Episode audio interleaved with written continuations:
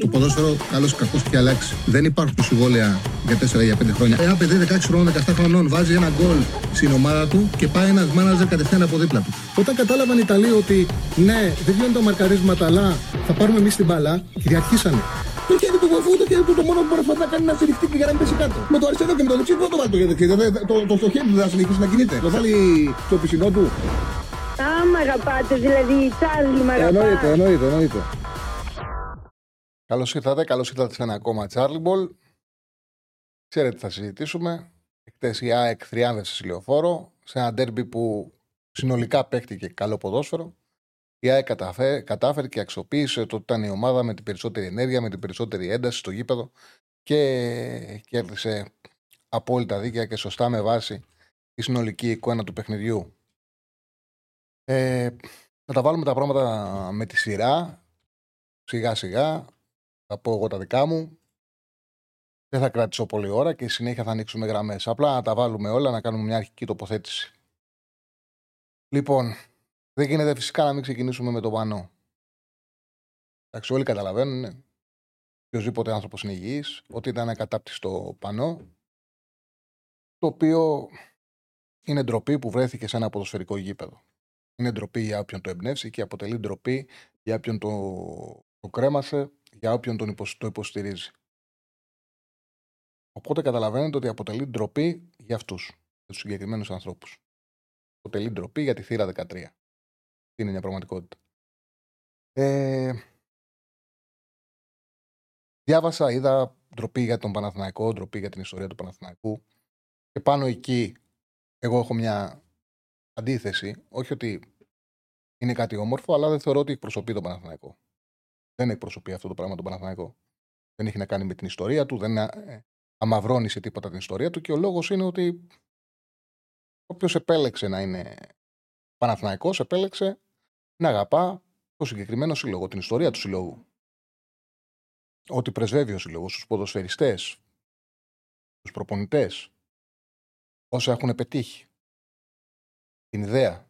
Όχι μόνο για τον Παναθηναϊκό, μιλάω για άλλες ομάδες. Αυτό συνέβη χθες στη Λεωφόρο από οργανωμένους του Παναθηναϊκού. Κατά καιρούς έχουν γίνει και άλλα πράγματα. Δεν είναι κάτι το οποίο το είδαμε πρώτη φορά. Δεν είδαμε κάτι πρώτη φορά να συμβαίνει εμετικό σε ένα γήπεδο ή μια εμετική πράξη από οργανωμένους. Οπότε να ντραπείς για ποιο λόγο, για κάποιους που δεν έχεις νιώθεις ποτέ περήφανος για αυτούς.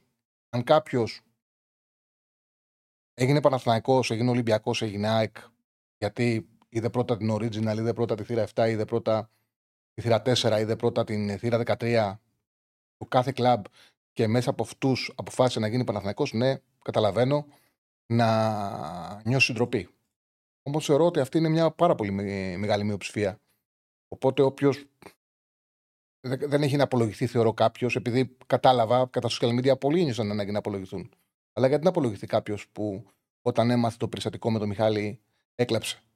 Όταν είδε αυτό το πανό από ανθρώπους που ποτέ δεν επέλεξε να είναι μαζί τους στο γήπεδο, δεν το επέλεξε ποτέ. Και αυτό που ένιωσε να κάνει ήταν να το αποδοκιμάσει. Για ποιο λόγο? Ένιωσε ποτέ περήφανος για μια πράξη τους ώστε να πει τώρα ντρέπομαι? Όχι. Αυτό θέλω να πω. Ότι καλό βέβαια είναι ότι αυτό που συνέβη και αυτό που συμβαίνει συχνά, απλά πολλές φορές το βλέπουμε, απλό, αυτό πήρε έκταση. Σωστά πήρε έκταση. Τους ξεγυμνώνει. Δείχνει τι πραγματικά είναι. Δείχνει ότι δεν ενδιαφέρονται για την ομάδα. Γιατί τι συνέβη, τι είναι αυτό που έγινε. Δεν ξέραν ότι κάνει κακό στην στιγμή που αυτοί θεωρούν ότι είναι μέρος της ιστορίας του Παναθηναϊκού, γιατί δεν είναι. Δεν ξέρουν ότι έκανε κακό και την αμαύρωσε. Από τη στιγμή που αυτοί λέω το πιστεύουν, δεν λέω ότι είναι. Λέω από τη στιγμή που το πιστεύουν είναι μέρος της ιστορίας της ομάδας, δεν καταλάβαιναν ότι αυτό το πανό τους αμαύρωσε. Αμαύρωσε την ιστορία της ομάδας. Σε αυτή τη λογική. Γιατί όμως το ανεβάσαν? Το ανεβάσανε γιατί ήταν για δικό τους συμφέρον. Έχουν μια καλή σχέση με τους οργανωμένους της Δυνάμω, μαζί πήγανε και έγινε ό,τι έγινε. Οπότε θεώρησαν ότι έπρεπε να το ανεβάσουν για δικό τους όφελο εναντίον της ομάδας. Και κατά καιρούς, όταν χρειάζεται, όταν βλάπτει ο τρόπος που λειτουργεί ένας σύλλογος στα συμφέροντά τους, τρέφονται εναντίον της ομάδας. Όχι μόνο η 13, έχει γίνει ιστορικά από όλους τους οργανωμένους.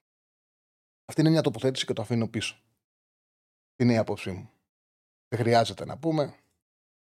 Καθένας καταλαβαίνει ότι αυτό το οποίο συνέβη, είναι κάτι το οποίο είναι ντροπιαστικό. Το ξαναλέω για αυτούς που το ανέβασαν. Τώρα θα πει κάποιος, έχει ευθύνη η διοίκηση του Παναθηναϊκού. Η αλήθεια, ξέρετε ποια είναι, ρεαλιστικά τελείως κοινικά. Έχει ευθύνη η διοίκηση του Παναθηναϊκού. Και έχει ευθύνη η διοίκηση του Παναθηναϊκού από την άποψη ότι εδώ και πολλά χρόνια δεν ήταν αντάξια των περιστάσεων και λειτουργεί ενοχικά. Και σε ένα πολύ μεγάλο βαθμό είναι και νιώθει εγκλωβισμένη, νιώθει έρμεο. Σε κάθε περίπτωση αυτό το οποίο συμβαίνει είναι ότι δεν θέλει να πάει απέναντί τους. Καταλαβαίνει ότι δεν τους παίρνει. Έχουν γίνει και λάθη και πρόσφατα. Σημαντικά λάθη. Ίσως να είναι πιο κομψή κουβέντα που είπα. Αλλά δεν θέλει να στραφούν απέναντί της. Δεν θέλει. Ξέρουν ότι δεν τους παίρνει. Ότι θα χαλάσει όλη η προσπάθεια που πάει να γίνει να έχουν τη 13, να έχουν τους οργανωμένους Παναθηναϊκού απέναντί τους. Οπότε, γι' αυτό το λόγο κάνουν ότι δεν βλέπουν, κάνουν ότι δεν καταλαβαίνουν, δεν μιλάνε. Το έχει συμβεί. Δείγμα ανεπάρκειας ήταν. Δεν ξέρω αν είναι συνενοχή ή όχι. Εγώ θεωρώ δεν είναι συνενοχή γιατί είναι ένα πρόβλημα και για τη διοίκηση αυτό που συμβαίνει. Αλλά όντως έδειξε μια ανεπάρκεια, όντως υπάρχει ευθύνη. Δεν μπορεί να πει κάποιος ότι δεν υπάρχει ευθύνη από τη διοίκηση του Παναθηναϊκού. Αυτά για το πάνω. Ας μιλήσουμε ποδοσφαιρικά. Ποδοσφαιρικά είδαμε μια πλήρη επικράτηση του Αλμέιδα απέναντι στον Γιοβάνοβιτς, η οποία ξεκίνησε, δηλαδή θεωρώ ότι ο Γιοβάνοβιτς έκανε στην ΑΕΚ το παιχνίδι εύκολο. Πιστεύω ότι όλα ξεκίνησαν από βλέποντας την εντεκάδα, δηλαδή η εντεκάδα του Παναθηναϊκού ποια διομορφία είχε. Χρησιμοποίησε μαζί και τον Βιλένα και τον Μπερνάρ και τον Τζούρισιτς μαζί με τον Πέρεθ. Ουσιαστικά είναι 4 παίκτες δημιουργοί. 4 παίκτες που θέλουν την μπάλα να παίξουν. Οι 3 από αυτούς, Βιλένα, Τζούρισιτς, Μπερνάρ, δεν είναι καλοί στο ποδόσφαιρο έντασης. Δεν είναι καλοί στο να αντέξουν και το πρεσάρισμα και την πίεση, αλλά και να δώσουν και αυτή ένταση, ενέργεια. Δεν είναι αυτό ο χαρακτήρας τους. Συνήθως ο Γιοβάνοβιτς χρησιμοποιεί 2 από αυτούς είναι δεκάδα, όχι και τους 3. Χρησιμοποίησε και τους 3. Το παιχνίδι με τη Βιγεράλ χρησιμοποίησε το Τσέριν και λειτουργήσε. Μου κάνει εντύπωση που δεν τον είδαμε καθόλου. Μου κάνει πολύ μεγάλη εντύπωση. Εγώ πιστεύω ότι την πάτησε στο εξής ο Γιοβάνοβιτς, γιατί όλοι οι προπονητές έχουν ένα σχέδιο, δεν δρούν τυχαία. Και ο Γιοβάνοβιτς έχει αποδείξει ότι είναι καλός προπονητής. Και το λέω πολύ συχνά. Τώρα είναι ένα παιχνίδι, θεωρώ το χάσε ολοκληρωτικά ο προπονητής του Παναθηναϊκού ή μάλλον το κέρδισε ο Αλμέιδα, αλλά τον βοήθησε να το κερδίσει. Παρότι. Θα κάνω κριτική για τον τρόπο που αντιμετώπισε το παιχνίδι. Αυτό δεν σημαίνει ότι δεν αποδέχομαι και δεν σέβομαι τον προπονητή του Παναθηναϊκού και δεν θεωρώ ότι την έχει βελτιώσει πάρα πολύ την ομάδα. Και υπάρχει και χρόνος στο μέλλον, όπως έχασε ένα ντέρμπι από τον Αλμέιδα, θα κερδίσει άλλα ντέρμπι με καλές επιλογές. Δεν ήταν ότι τυχαία κατέβασα στην ομάδα. Ήταν προϊόν σκέψης που η σκέψη δεν του βγήκε. Είναι αποφάσεις που είναι προπονητής και γι' αυτό το λόγο πολλές φορές που. Βγαίνουν και λέτε, ξέρετε καλύτερα τον προπονητή. Δεν ξέρουμε καλύτερα τον προπονητή. Ο προπονητής παίρνει αποφάσεις, παίρνει επιλογές. Βλέπουμε όμως ποιες επιλογές βγαίνουν και ποιες επιλογές δεν βγαίνουν. Ειδικά, άμα βλέπεις όλη μέρα ποδόσφαιρο, έχεις δει πάρα πολλές χιλιάδες παιχνίδια. Μπορείς να καταλάβεις το τι έχει επηρεάσει ένα παιχνίδι. Στην προκειμένη περίπτωση, ο Γιοβάνοβιτς θεωρώ ότι επηρεάστηκε από το εξής. Επηρεάστηκε από τις απουσίες της ΑΕΚ και το γεγονός ότι ίσως θεώρησε ο ίδιος ότι βγάζοντας ένα παιχνίδι με τόση ένταση την Πέμπτη το βράδυ, η ΑΕΚ δεν θα είναι σε θέση να βγάλει και την ίδια ένταση. Τηλεοφόρο με τον Παναθηναϊκό. Αυτό μπορώ να σκεφτώ. Δεν μπορώ να πιστέψω ότι η τυχεία τους έβαλε όλους τους δημιουργούς μαζί. Ίσως θεώρησε ότι με αυτούς τους παίκτες θα μπορέσει να σπάσει εύκολα το pressing της ΑΕΚ, έχοντας καλούς παίκτες με την μπάλα, το οποίο δεν θα έχει τόσο ένταση, γιατί η ΑΕΚ δεν είναι στα καλύτερά της και η ΑΕΚ πατάλησε πολλές δυνάμεις την Πέμπτη το βράδυ. Ο Παναθηναϊκός σκοράρει νωρίς, παίρνει πλεονέκτημα και μετά από εκεί πέρα η ΑΕΚ 100% κάνει στο γήπεδο ό,τι θέλει. Ο Αλμέιδα παίρνει την απόφαση να πιέσει όλους τους παίκτες του Παναθηναϊκού, να πιέζει στην πρώτη πάσα και να βάζει προσωπικούς ποδοσφαιριστές να μαρκάρουν τους παίκτες που πάνε να υποδεχτούν την μπάλα. Ο Πέρες εξαφανίζεται. Ο Πέρες οδηγείται σε ένα παιχνίδι με πάρα πολύ μικρή συμμετοχή. Με 18 πάσες, 71 λεπτά, με μόλις 26 επαφές με την μπάλα. Υπάρχει μια πάρα πολύ μεγάλη δυσκολία στο να βρεθούν μαξιλάρια. Ο Βιλένα να καταλάβω με ποια λογική έμεινε 90 λεπτά στο γήπεδο.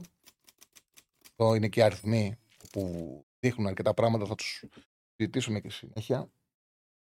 Ο Βιλένα είναι σχεδόν εκτός παιχνιδιού. Ο Μαντσίνι είναι ο μοναδικός ακραίος θετικός που βάζει στο παιχνίδι την εντεκάδα, είναι εκτός παιχνιδιού, κάνει το πιο άδειο του παιχνίδι τον Παναθηναϊκό. Και συνολικά ο μοναδικός τρόπος που μπορεί να πάρει νίκη μέσα στο γήπεδο ο Παναθηναϊκός είναι με το παιχνίδι με πλάτη του Ιωαννίδη, ο οποίος δεν μπορούσε ούτε από το Κάλεντς ούτε από το Μίτογλου, που τον είχαν αναλάβει αρχικά ο Μίτογλου, μετά ο Κάλεντς, να αντιμετωπιστεί. Δεν μπορούσε με τίποτα η πλάτη του.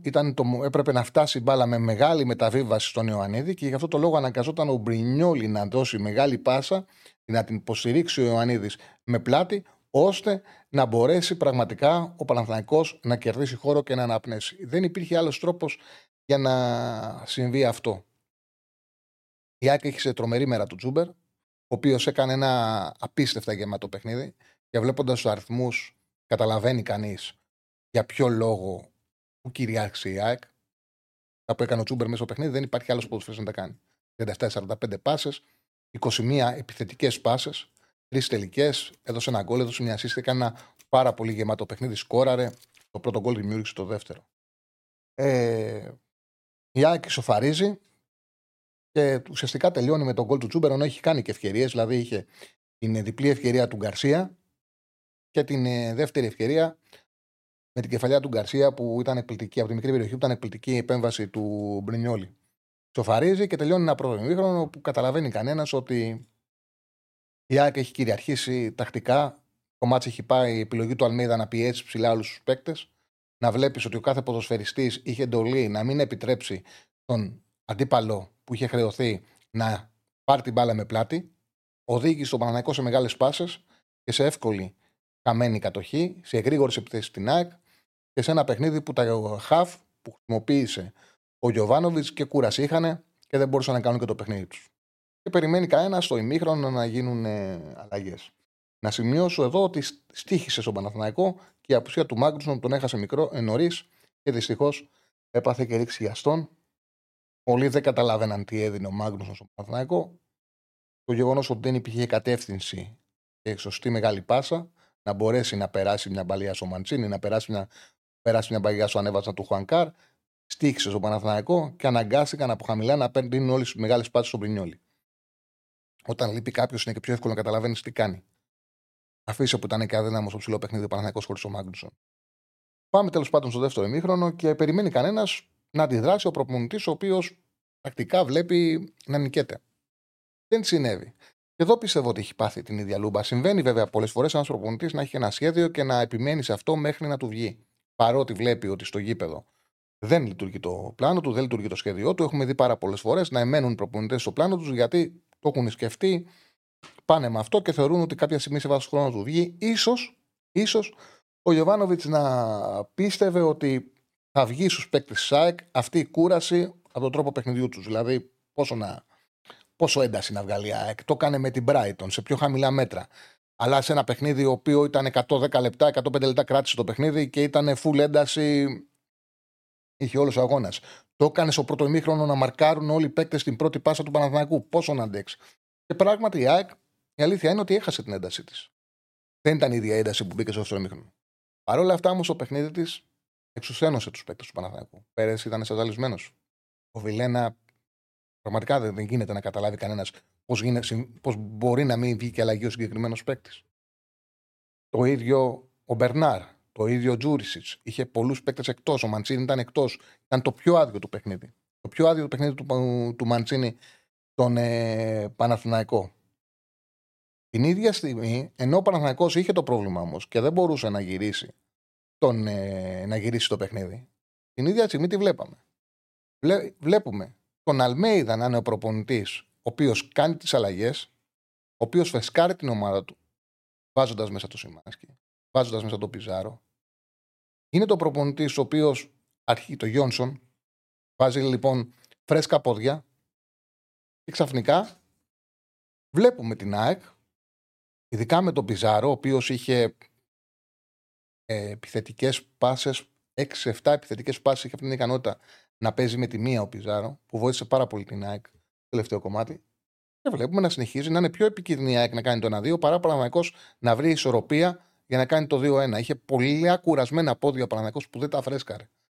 Και έρχεται η φάση που κάνει το λαθασμένο πλάγιο Μαντσίνη. Γρήγορη κίνηση του Ζούμπερ. Αυτό που χρειαζόταν, που παίρνει πάντα από τον Πιζάρο. Έχει αυτή την ικανότητα, τον είδαμε τον Πανσεραϊκό και το έλεγα συνέχεια. Έχει μια σπάνια δυνατότητα να παίζει με τη μία. Έδωσε 6-7 πάσες. Είχε 6-7 πάσες στο διάστημα που παίξε, ήταν όλες προσθετικές. Πέρασε με τη μία την μπάλα στο Τζούμπερ, κινήθηκε στην πλάτη του Κότσιρα. Αυτός πάσαρε. Ο Πινέδα έτρεξε πιο γρήγορα από τον Βιλνένα που τον είχε πάρει. Πήγε μπροστά, έκανε το 1-2. Και στη συνέχεια, στο τελευταίο κομμάτι, από τη στιγμή που είδε ο Γιοβάνοβιτς, δηλαδή κέρδιζε ένα 1-0, το πλάνο του έχανε από το πλάνο του Αλμέιδα. Οι παίκτες της ΑΕΚ είχαν κερδίσει ένταση και ενέργεια και παρόλα αυτά έπρεπε να γίνει το μάτς 1-2 για να πάρει απόφαση να κάνει αλλαγή ο Γιοβάνοβιτς. Δηλαδή έπρεπε να του γυρίσει το μάτς για να πάρει απόφαση ο Γιοβάνοβιτς.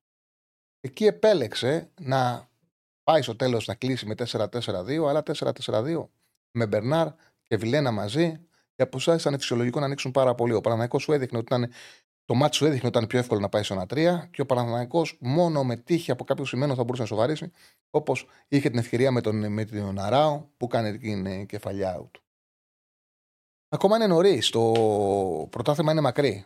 Θα παίξουν οι ομάδες, ο Παναθηναϊκός με την Άκη θα παίξουν άλλα 3 ντέρμπι. Δεν έχει χαθεί τίποτα για τον Παναθηναϊκό. Έχει κάνει μια σπουδαία νίκη που πραγματικά την είχε ανάγκη γιατί είχε 2 απώλειες. Ήταν σπουδαία νίκη για την.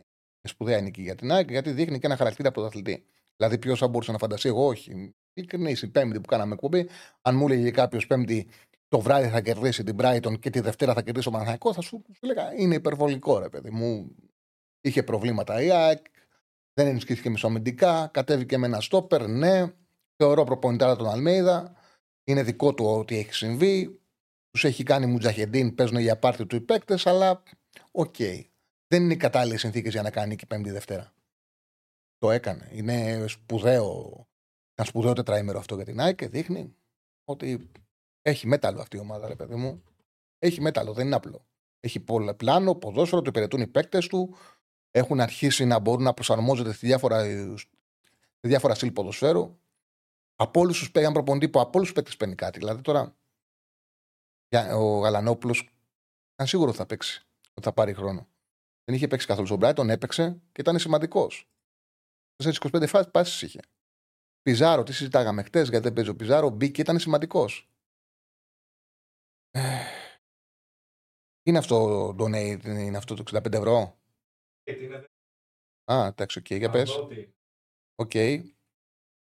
Τον ευχαριστούμε πάντως πάρα πολύ το φίλο τον Εμμανουήλ. Στατιστικά λέει να πούμε ότι ο Βιλένα είχε 6 κερδισμένες μονομαχίες, 92% εύστοχες πάσες, 2 τελικά και 4 και οι πάσες. Ο Βιλένα ήταν ένα πρόβλημα όμως σε ένα χώρο που η ΑΕΚ πίεζε πάρα πολύ, δεν μπόρεσε να γίνει μαξιλάρι στο παιχνίδι. Έκανε 25-28 πάσες σε ένα μεγάλο χρονικό διάστημα. Είναι μικρό το νούμερο για ένα κεντρικό χαφ για μια ομάδα που έχει 52% κατοχή μπάλας. Ευχαριστούμε πάρα πολύ το φίλο. Ευχαριστούμε πάρα πολύ για τον donate που έκανε το φίλο του Εμμανουήλ. Για μια ομάδα με 52% κατοχή μπάλας, να έχεις ο κεντρικός σου χαφ με 28 πάσες, 26 εύστοχες, το νούμερο είναι μικρό. Γενικά τα νούμερα όλων των χαφ του Παναθηναϊκού είναι άδεια. Είναι άδεια. Και πέρα από τα στατιστικά που μπερδεύουν, που μπορούν να μπερδέψουν, λένε αλήθεια, αλλά μπορούν και να μπερδέψουν τα στατιστικά. Γιατί λένε, άμα διαβάσεις, ρε παιδί μου, το πόσο πιο γεμάτα είναι τα στατιστικά της ΑΕΚ. Πινέδα, 27-33 πάσες, 2 τελικές, 3 κερδισμένοι φάουλ, 62 επαφές με την μπάλα. Ο παίκτης με τις περισσότερες επαφές με την μπάλα ήταν ο Πινέδα. Ήταν ο παίκτης φιλοξενούμενης ομάδας.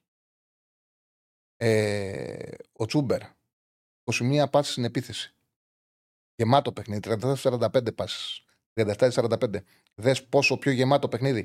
Και οι δύο παίξαν 90 λεπτό. Ξέρετε πόσο σπάνιο είναι ο επιθετικός χαφ να έχει τόσες πολύ παραπάνω φάσεις από τον κεντρικό χαφ μιας ομάδας. Ο Βιλένα έπαιζε κοντά στο 6.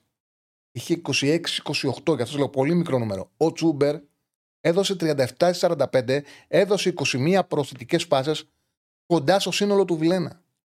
Το πρόβλημα του Παναθηναϊκού ήταν ότι πήρε φτωχά νούμερα στο κράτημα μπάλα, στην επαφή με την μπάλα, στη δημιουργία από τους κεντρικούς χαφ. Παναθηναϊκός βέβαια έχει ρόστερ, έχει επιλογές. Ο Γιωβάνο του το έλεγα χαρτολογώντας και την Παρασκευή. Θεωρώ ότι άμα του φέρεις τον Πίρλο θα πάει με τον Πέρεθ. Είναι αυτό το στυλ. Έχει καλά και έχει κακά. Κάποια στιγμή μπορεί να αλλάξει, αλλά βλέπεις ότι ο Αράο χρειάζεται να παίζει περισσότερο. Δεν ξέρω αν θα τον. Τώρα που θα λείπει ο Μάγκνουσον θα πάρει χώρο στο κέντρο της άμυνας. Δεν ξέρω. Δεν ξέρω αν θα αποφασίσει κάποια στιγμή να τους βάλει και τους δύο, αν θα αποφασίσει να βγάλει τον Πέρεθ να βάζει τον Αράο. Όχι συνέχεια, δεν είναι κακός ο Πέρεθ. Αλλά είναι και παιχνίδια που συντεριάζουν και παιχνίδια που δεν συντεριάζουν. Το λέγαμε και χτες. Η Άκη δεν του ταιριάζει του Πέρεθ γιατί τον πιέζει. Τον πιέζει πάρα πολύ. Ο Αλμέιδα πιέζει πάρα πολύ την πρώτη πάσα. Πιέζει. Δεν αφήνει τον παίκτη να πάρει την μπάλα με πλάτη και να γυρίσει. Αυτό τον Πέρεθ τον εξουδετερώνει εντελώς. Τον βγάζει έξω τα νερά του. Εχθές ήταν εκτός μάτς. Ήταν εκτός μάτς. Είχε το εξάρι του Παναθηναϊκού, ο παίκτης που παίρνει ζωή όλη η ομάδα όταν ακουμπάει μπάλα πάνω του και δίνει κατεύθυνση. Σε 71 λεπτά 26 επαφές με την μπάλα. Είναι απίθανα άδειο παιχνίδι. Αυτή ήταν μια τρομακτική ετακτική νίκη του Αλμέιδα. Τρομακτική. Και όταν γνωρίζεις ότι θα το κάνει, εκεί θέλει ένα εναλλακτικό πλάνο. Είχε ένα εναλλακτικό πλάνο. Το εναλλακτικό του πλάνο ήταν, γι' αυτό το λόγο λέμε ότι ο προπονητής σκέφτεται, σχεδιάζει, παίρνει αποφάσεις. Εμείς κρίνουμε αυτό το οποίο συμβαίνει. Είχε. Έβαλε τους καλύτερους τους δημιουργούς. Αυτό το πλάνο νικήθηκε γιατί έβαλε τους αργούς. Η ΑΕΚ δεν χρειάζεται να έχει αργούς παίκτες. Πρέπει να την αντιμετωπίσει την ένταση με ένταση. Αν αυτός που έχει υψηλή ένταση σου πάρει την ενέργεια του παιχνιδιού, έχει τεράστιο πλεονέκτημα. Και αυτό συνέβη.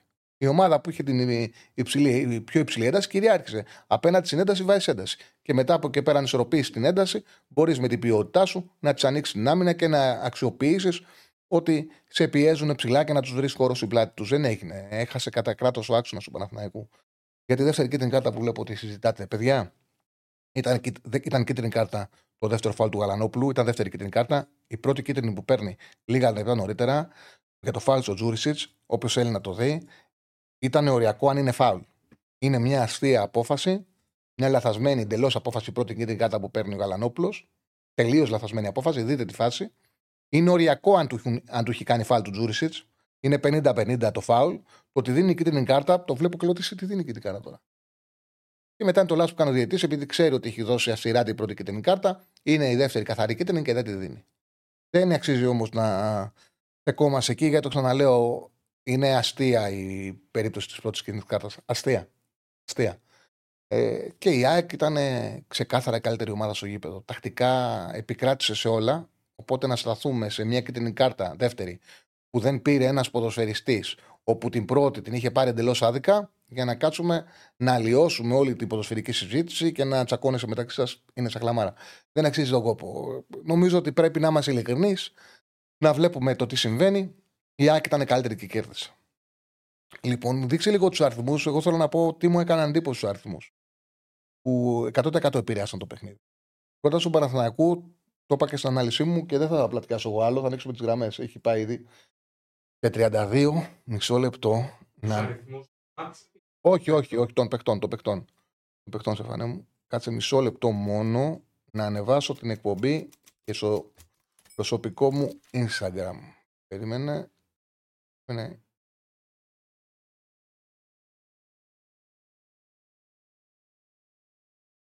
έχω κάνει. Έχω πατήσει πάνω. Θα με υποσύρετε δευτερόλεπτα να σπάσω να το φτιάξω.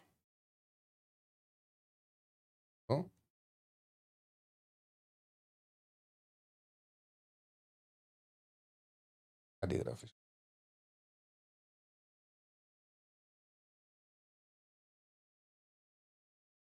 Το ανέβασα. Λοιπόν. Τσάρλι, τελικά ποια ομάδα υποστηρίζεις? Γιατί εδώ λένε ότι υποστηρίζεις άλλη ομάδα. Ναι, μπορώ να σου πούνε ότι δεν υποστηρίζω καμιά ομάδα. Εγώ κάνω τη δουλειά μου εδώ πέρα. Εδώ κάνουμε τη δουλειά μας. Δεν υποστηρίζω. Δεν είμαστε εδώ για να υποστηρίζουμε ομάδες.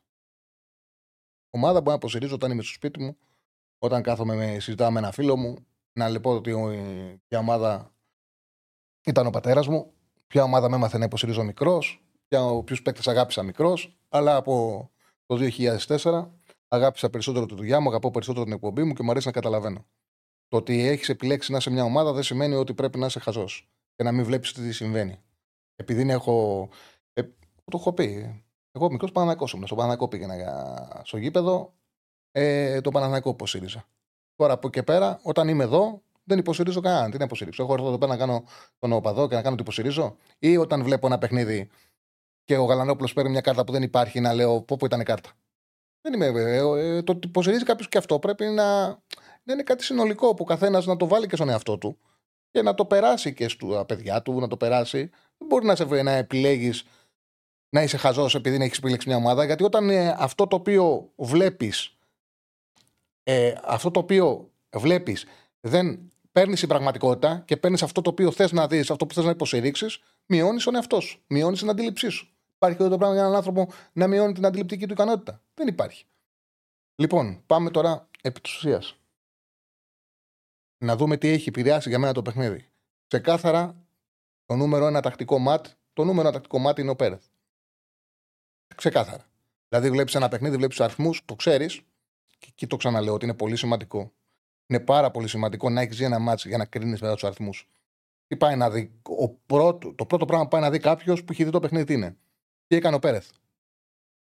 Το πρώτο πράγμα που πάει να δει είναι τι έκανε ο Πέρεθ. Βλέπεις 26 απλές επαφές με την μπάλα. Τελείωσε. 14-18 πάσες ο Πέρεθ. 18 πάσες στο εξάρι του Παναθηναϊκού. Που προσέξτε, 20 πάσες ο Πέρεθ κάνει στο 10 λεπτό. Δεξιά-αριστερά, δεξιά-αριστερά, να στοχεύσει, να πασάρει, να μοιράσει. Μια 20 πάσες το τρώει στο 15 λεπτό Πέρεθ. Στο 10 λεπτό το έχει φάει. Και είχε σε ολόκληρο. Έπαιξε 71 λεπτά, είχε 14-18 πάσες. Γιατί τον κράτησε μέχρι να γίνει το 1-2, δεν ξέρω. Μετά τι έκανε ο Αράο στο μικρό διάστημα που παίξε? 9-10. Μεγάλη διαφορά. Είναι μεγάλη διαφορά. 9-10. Χωρίς να είναι ο Αράο ένας παίκτης όπου η ομάδα χρειάζεται τόσο πολύ τη δικιά του μεταφορά μπάλας. Δεν το έχει συνηθίσει. Ούτε ο Αράο είναι αυτό το στυλ. Είναι διαφορετικό στυλ. Μετά, τι άλλο πράγμα κοιτάμε? Τι κάνανε οι χαφ του Παναθηναϊκού, τα τρία δεκάρια που έβαλε? Βιλένα, 26-28 πάσες σε 90 λεπτά. Μπερνάρ, 22-27 πάσες σε 90 λεπτά. Τζούρισιτς, 17-20 πάσες. Βγήκε στο 71. Μικρά νούμερα, άδεια το κέντρο. Τι έκαναν οι αντίστοιχοι της ΑΕΚ? Γαλανόπουλος, 24-25 πάσες. 24-25. Πινέδα, 27-33. 62 επαφές με την μπάλα, τις περισσότερες επαφές με την μπάλα από οποιοδήποτε άλλος παίκτης στο γήπεδο της είχε ο χαφ της ΑΕΚ.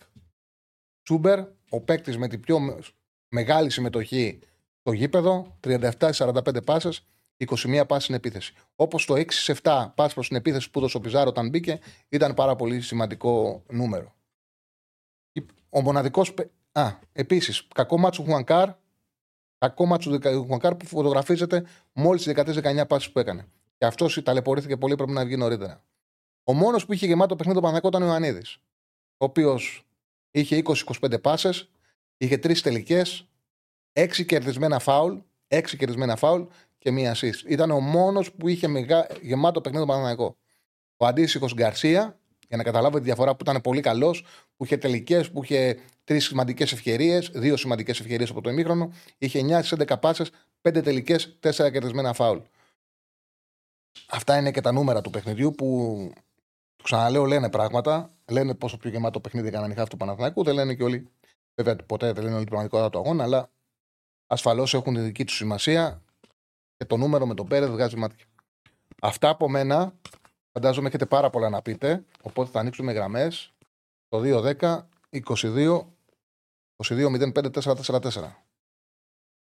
Έχουμε full γραμμές, αλλά μήπως θα ήθελες να σχολιάσεις πριν πάμε στις γραμμές κάποιο από τα χίτμα που έχω προλάβει και έχω φτιάξει? Ιωαννίδη, έχω Τσούμπερ, έχω Γκαρσία, έχω Πινέδα. Ο Ιωαννίδης το χίτμα που το είδα είναι όλα τα κουμπήματά του με πλάτη. Και είναι πάρα πολλά. Πάρα πολλά, βλέπετε και στο χώρο της έντρας, και αριστερά και δεξιά. Σε όλο το γήπεδο, σε όλο το μεσογείπεδο, ήταν ο μοναδικός ο οποίος κέρδιζε παιχνίδια κέρδιζε την μπάλα με πλάτη. Είχε 20-25 πάσες, πήρε 6 φάουλ, πήρε κάρτα και από τα 2 στόπερ της ΑΕΚ. Έκανε ένα πάρα πολύ μεγάλο παιχνίδι. Του Τζούμπερ έχει ενδιαφέρον, για δείχτω. Ήταν εκπληκτικός. Για μένα ήταν MVP του αγώνα. Παντού κοίταξε η συμμετοχή. Πάτησε με την μπάλα όλο το γήπεδο. Όλο το γήπεδο. Όλη την αριστερή πλευρά, πήγε και δεξιά. Σκόραρε, έδωσε την assist. Κινήθηκε πανέξυπνα, διάβασε τη φάση εκεί. Έχει ξεκινήσει η φάση στον γκολ από λάθος πλάγιο του Μαντσίνη. Έχει παίξει με τη μία η ΑΕΚ. Έχει διαβάσει ότι ο Κότσιρας είναι εκτός παιχνιδιού, πιο αριστερά από ό,τι πρέπει. Τρέχει στο χώρο που δεν μαρκάρει ο Κότσιρας. Και βέβαια τα κάνει όλα πάρα πολύ ωραία, εκτός από το κόψιμο του Τσούμπερ. Τα κάνει όλα πολύ ωραία. Η πάσα με τη μία που δίνει ο Πιζάρο που ανοίγει την άμυνα της ΑΕΚ. Δίνει λύσεις. Ο Πιζάρο ήταν μεγάλη βοήθεια. Αυτή η απλότητα που παίζει με την μπάλα, πολύ απλός, του δημιούργησε πρόβλημα του Παναθηναϊκού που είχε αργά χαφ, πηγαίνανε δεύτερα στην μπάλα και ένας παίκτης να παίζει την μπάλα με τη μία έκανε διαφορά. Λοιπόν, ποιος θα έβαζε τους διακριθέντες της ΑΕΚ για να βάλω ένα πόλ για τον MVP? Τζούμπερ είναι για μένα MVP, με μεγάλη διαφορά από τον δεύτερο. Πινέδα που βάλε σίγουρα το δεύτερο γκολ. Ο Πιζάρο που μπήκε σαν αλλαγή έχει κάνει διαφορά. Και σίγουρα πάντα στην ΑΕΚ υπάρχει ο Λιβάι Γκαρσία που είχε 5 τελικές. Ήταν ο άνθρωπος που τους κούρασε πάρα πολύ. Και ο Γαλανόπουλος έχει κάνει καλό μάτς, έτσι. Και ο Γαλανόπουλος έχει κάνει καλό παιχνίδι. Αυτούς βάλε. Θα μείνω στις πρώτες 4 επιλογές. Τσούμπερ, Πινέδα, Πιζάρο, Γκαρσία. Στην ερώτηση, ποιος ήταν ο MVP του χθεσινού Αθηναϊκού ντέρμπι Παναθηναϊκός ΑΕΚ? Μπορείτε να απαντήσετε από τώρα. Okay. Λοιπόν, αυτά. Αυτά, πάμε στον κόσμο. Χαίρετε. Γεια σου, Τσάρλι. Καλησπέρα, φίλε μου. Καλησπέρα. Ο Σπύρος, είμαι αεκτζής. Έχουμε ξαναμιλήσει. Πολύ ωραία η ανάλυση που έκανες και ό,τι είπες. Λογικά, ωραία όλα, και μας έλυσες και πολλές απορίες. Εγώ έτσι να πω, επειδή τώρα δεν θέλω να σταθώ τόσο τακτικά, γιατί σε αυτό έχουμε και σένα και μας τα λες και μας τα μαθαίνεις, να δώσω τη δική μου οπτική. Και βλέποντας και χθες τον Παναθηναϊκό, γιατί τον Παναθηναϊκό τον έχω δει μόνο στα ντέρμπι με την ΑΕΚ, μιλάω για τον τελευταίο χρόνο μέχρι σήμερα, και στα μεγάλα ντέρμπι. Και να δώσω έτσι την ανθρώπινη διάσταση και στον άνθρωπο Γιοβάνοβιτς και Αλμέιδα. Είχαμε κάνει και μια συζήτηση μετά το μάτς με την Brighton για το πώς διαχειρίζεται ο Αλμέιδα τους παίχτες. Και εσύ τους λες μου Τσαχεντίν, πολύ σωστά.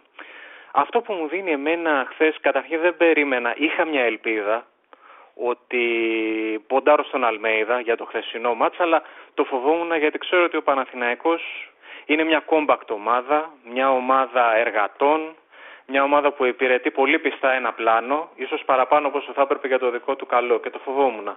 Το πήρε πιο εύκολα από ό,τι περίμενε ο Αλμέιδα. Τέλος πάντων, λοιπόν, βλέπω ρε παιδιά ότι ο Γιοβάνοβιτς μου δίνει, ενώ είναι ένας πολύ καλός φοβονητής και έχει κάνει πολλή δουλειά, τα έχουμε πει, μου δίνει την εντύπωση ότι είναι ένας άνθρωπος που έχει και αρκετές αιμονές, οι οποίες του στοιχίζουν του Παναθηναϊκού προς όφελος της ομάδας μου, στη συγκεκριμένη περίπτωση. Και ο Παναθηναϊκός σαν ομάδα, δηλαδή μου δίνει ο Γιοβάνος την εντύπωση ότι θέλει 10 παίχτες εργάτες. Να υπηρετούν πολύ πολύ πιστά το πλάνο του, ρομποτικά. Αυτό του δίνει πολλά αβαντάζ σε θέματα όπως π.χ. πιστεύω στα μικρά μάτς, τα λεγόμενα μικρά μάτς, ο Παναθηναϊκός έχει πλέον έκτημα σε αυτό. Θα τα πάρει πιο εύκολα. Αλλά ρε παιδιά, όσο τον έχω δει στα ντέρμπι, που εκεί πέρα μπαίνει και η ικανότητα του να κάνεις και το κάτι διαφορετικό, γιατί μπορεί να μην σου βγει το πλάνο. Εκεί πέρα οι αιμονές του Γιοβάνοβιτς του στερούν επιλογές στο να πάρει το μάτς. Δηλαδή χθες έβλεπα ότι δεν του βγήκε το μάτς, είχε και την ατυχία με τον Μάγνουσον. Μου δίνουν την εντύπωση ότι αν δεν του βγει το μάτς, οι παίκτες του δεν έχουν την ικανότητα να πάρουν μια πρωτοβουλία, να κάνουν το κάτι διαφορετικό. Τους βλέπω το ίδιο συνέχεια. Δηλαδή, ενώ στον Παναθηναϊκό βλέπω ότι έχει φτιάξει εργάτες με τα δικά τους συν και πλην, ο Αλμέιδα έχει αυτό που το είπες πολύ πιο ωραία από ό,τι το σκεφτόμουν εγώ, έχει φτιάξει μαχητές. Ο μαχητής έχει και τη δυνατότητα να πάρει πρωτοβουλία. Και πέρα από το πλάνο που υπηρετεί και από τις προπονήσεις και τα λοιπά, καταλαβαίνω ότι πλέον οι ομάδες υπηρετούν πολύ πιο πιστά τις προπονήσεις σε σχέση με το παρελθόν. Έχουν γίνει πιο οργανωμένες, πιο επαγγελματικές, το καταλαβαίνω. Αλλά καταλαβαίνουμε ρε παιδιά ότι και το ποδόσφαιρο χρειάζεται και μια αλεγρία. Χρειάζεται δηλαδή ο παίχτης τη δυνατότητα να κάνει το κάτι διαφορετικό, να λειτουργήσει το μυαλό του και η ψυχή του μέσα στο παιχνίδι και πιο αυτόνομα. Δηλαδή βλέπεις τον Τζούμπερ, ο οποίος σαν άνθρωπο τον εκόβω ότι έχει μια βεντέτα, ρε παιδί μου, είναι λίγο βεντέτα σαν άνθρωπος. Αλλά παρόλα αυτά τον ευλέπεις ότι υπηρετεί το πλάνο κτλ. Αλλά έχει και τη δυνατότητα να σου κάνει αυτό που θέλει αυτός. Ελπίζω να δίνω μια εικόνα το πώς το βλέπω το... Κατάλαβες. Είναι ξεκάθαρο αυτό που λες. Ξεκάθαρο και έχει μια βάση. Εγώ το μόνο που θέλω να πω είναι ότι δύο πράγματα. Όλοι οι προπονητές έχουν αιμονές. Όλοι οι προπονητές έχουν πράγματα τα οποία πιστεύουν και πράγματα τα οποία δύσκολα αλλάζουν. Ο Γιοβάνοβιτς ίσως είναι πιο συντηρητικός στις αλλαγές. Δηλαδή δεν είναι εύκολο στις αποφάσεις. Αν του πήγαινε καλά η χρονιά, τον Αράου θα τον βλέπουμε ελάχιστα. Αν κάνει 1, 2, 3 νίκες και δυσκολευτεί ο Πέρεθ, θα αναγκαστεί να τον χρησιμοποιήσει και να βρει ένα πλάνο με αυτόν. Είναι έτσι. Έχει τα καλά του και έχει τα κακά του, όπως όλοι οι προπονητές. Τώρα, εγώ πιστεύω ότι ο Παναθηναϊκός είναι πολύ καλύτερη ομάδα από ό,τι έδειξε χθες. Όταν παίρνεις απόφαση και βάζεις απέναντι σε μια ομάδα που έχει περισσότερη ενέργεια, όλους τους δημιουργούς σου, δηλαδή ο Γιωβάνος έβαλε και τον Βιλένα και τον Μπερνάρ και τον Τζούρισιτς. Έβαλε όλους τους δημιουργούς ταυτόχρονα, δυσκολεύεις τις αποφάσεις σου από τον πάγκο. Δηλαδή δεν είχε κάτι να κάνει πιο δημιουργική την ομάδα του. Η δημιουργία ήταν μέσα. Όταν έχασε, η μόνη, γι' αυτό το λόγο πήρε μια απόφαση που δεν συνηθίζει. Έβαλε στο τέλος δεύτερο επιθετικό. Καθώς έχοντας βάλει από την αρχή και έχοντας εξαντληθεί κιόλας τους 3 δημιουργούς του, είχε να κάνει, ποιο να βάλει τον πάγκο. Ό,τι και να βάζε ήταν πιο συντηρητικό. Οπότε η απόφασή του ήταν να κάνει κάτι το οποίο δεν πιστεύει, να πάει με 2 φορ. Και η ομάδα κόπηκε στη μέση. Και κόπηκε στη μέση γιατί δεν το έχει παίξει ξανά αυτό το πράγμα. Πολύ σωστά. Πολύ σωστά αυτά που λες. Ένα που στοίχησε στον Παναθηναϊκό χθες, ενώ με εντυπωσίασε πάρα πολύ ο Ιωαννίδης. Πάρα πολύ. Τα προσόντα του, τα συγκεκριμένα, οι αρετές του που τις έβγαλε μέσα στο παιχνίδι σε μεγάλο βαθμό, με εντυπωσίασε περισσότερο από κάθε άλλη φορά. Αυτός ο οποίος με αρνητική εικόνα, ενώ μ' αρέσει πάρα πολύ σαν παίκτης, είναι ο Μαντσίνη. Δεν υπήρχε. Ενώ είναι νομίζω ο πιο επικίνδυνος παίκτης του Παναθηναϊκού. Τον θεωρώ το πιο επικίνδυνο παίκτης στο να σου κάνει κάτι ολοκληρωμένο. Χθες δεν υπήρχε πουθενά προς όφελος της ομάδας μου. Και ένα τελευταίο για να μιλήσουν και οι άλλοι φίλοι. Στο είχα πει και στο μάτς μετά την Brighton, νομίζω είχε πέσει η γραμμή κτλ.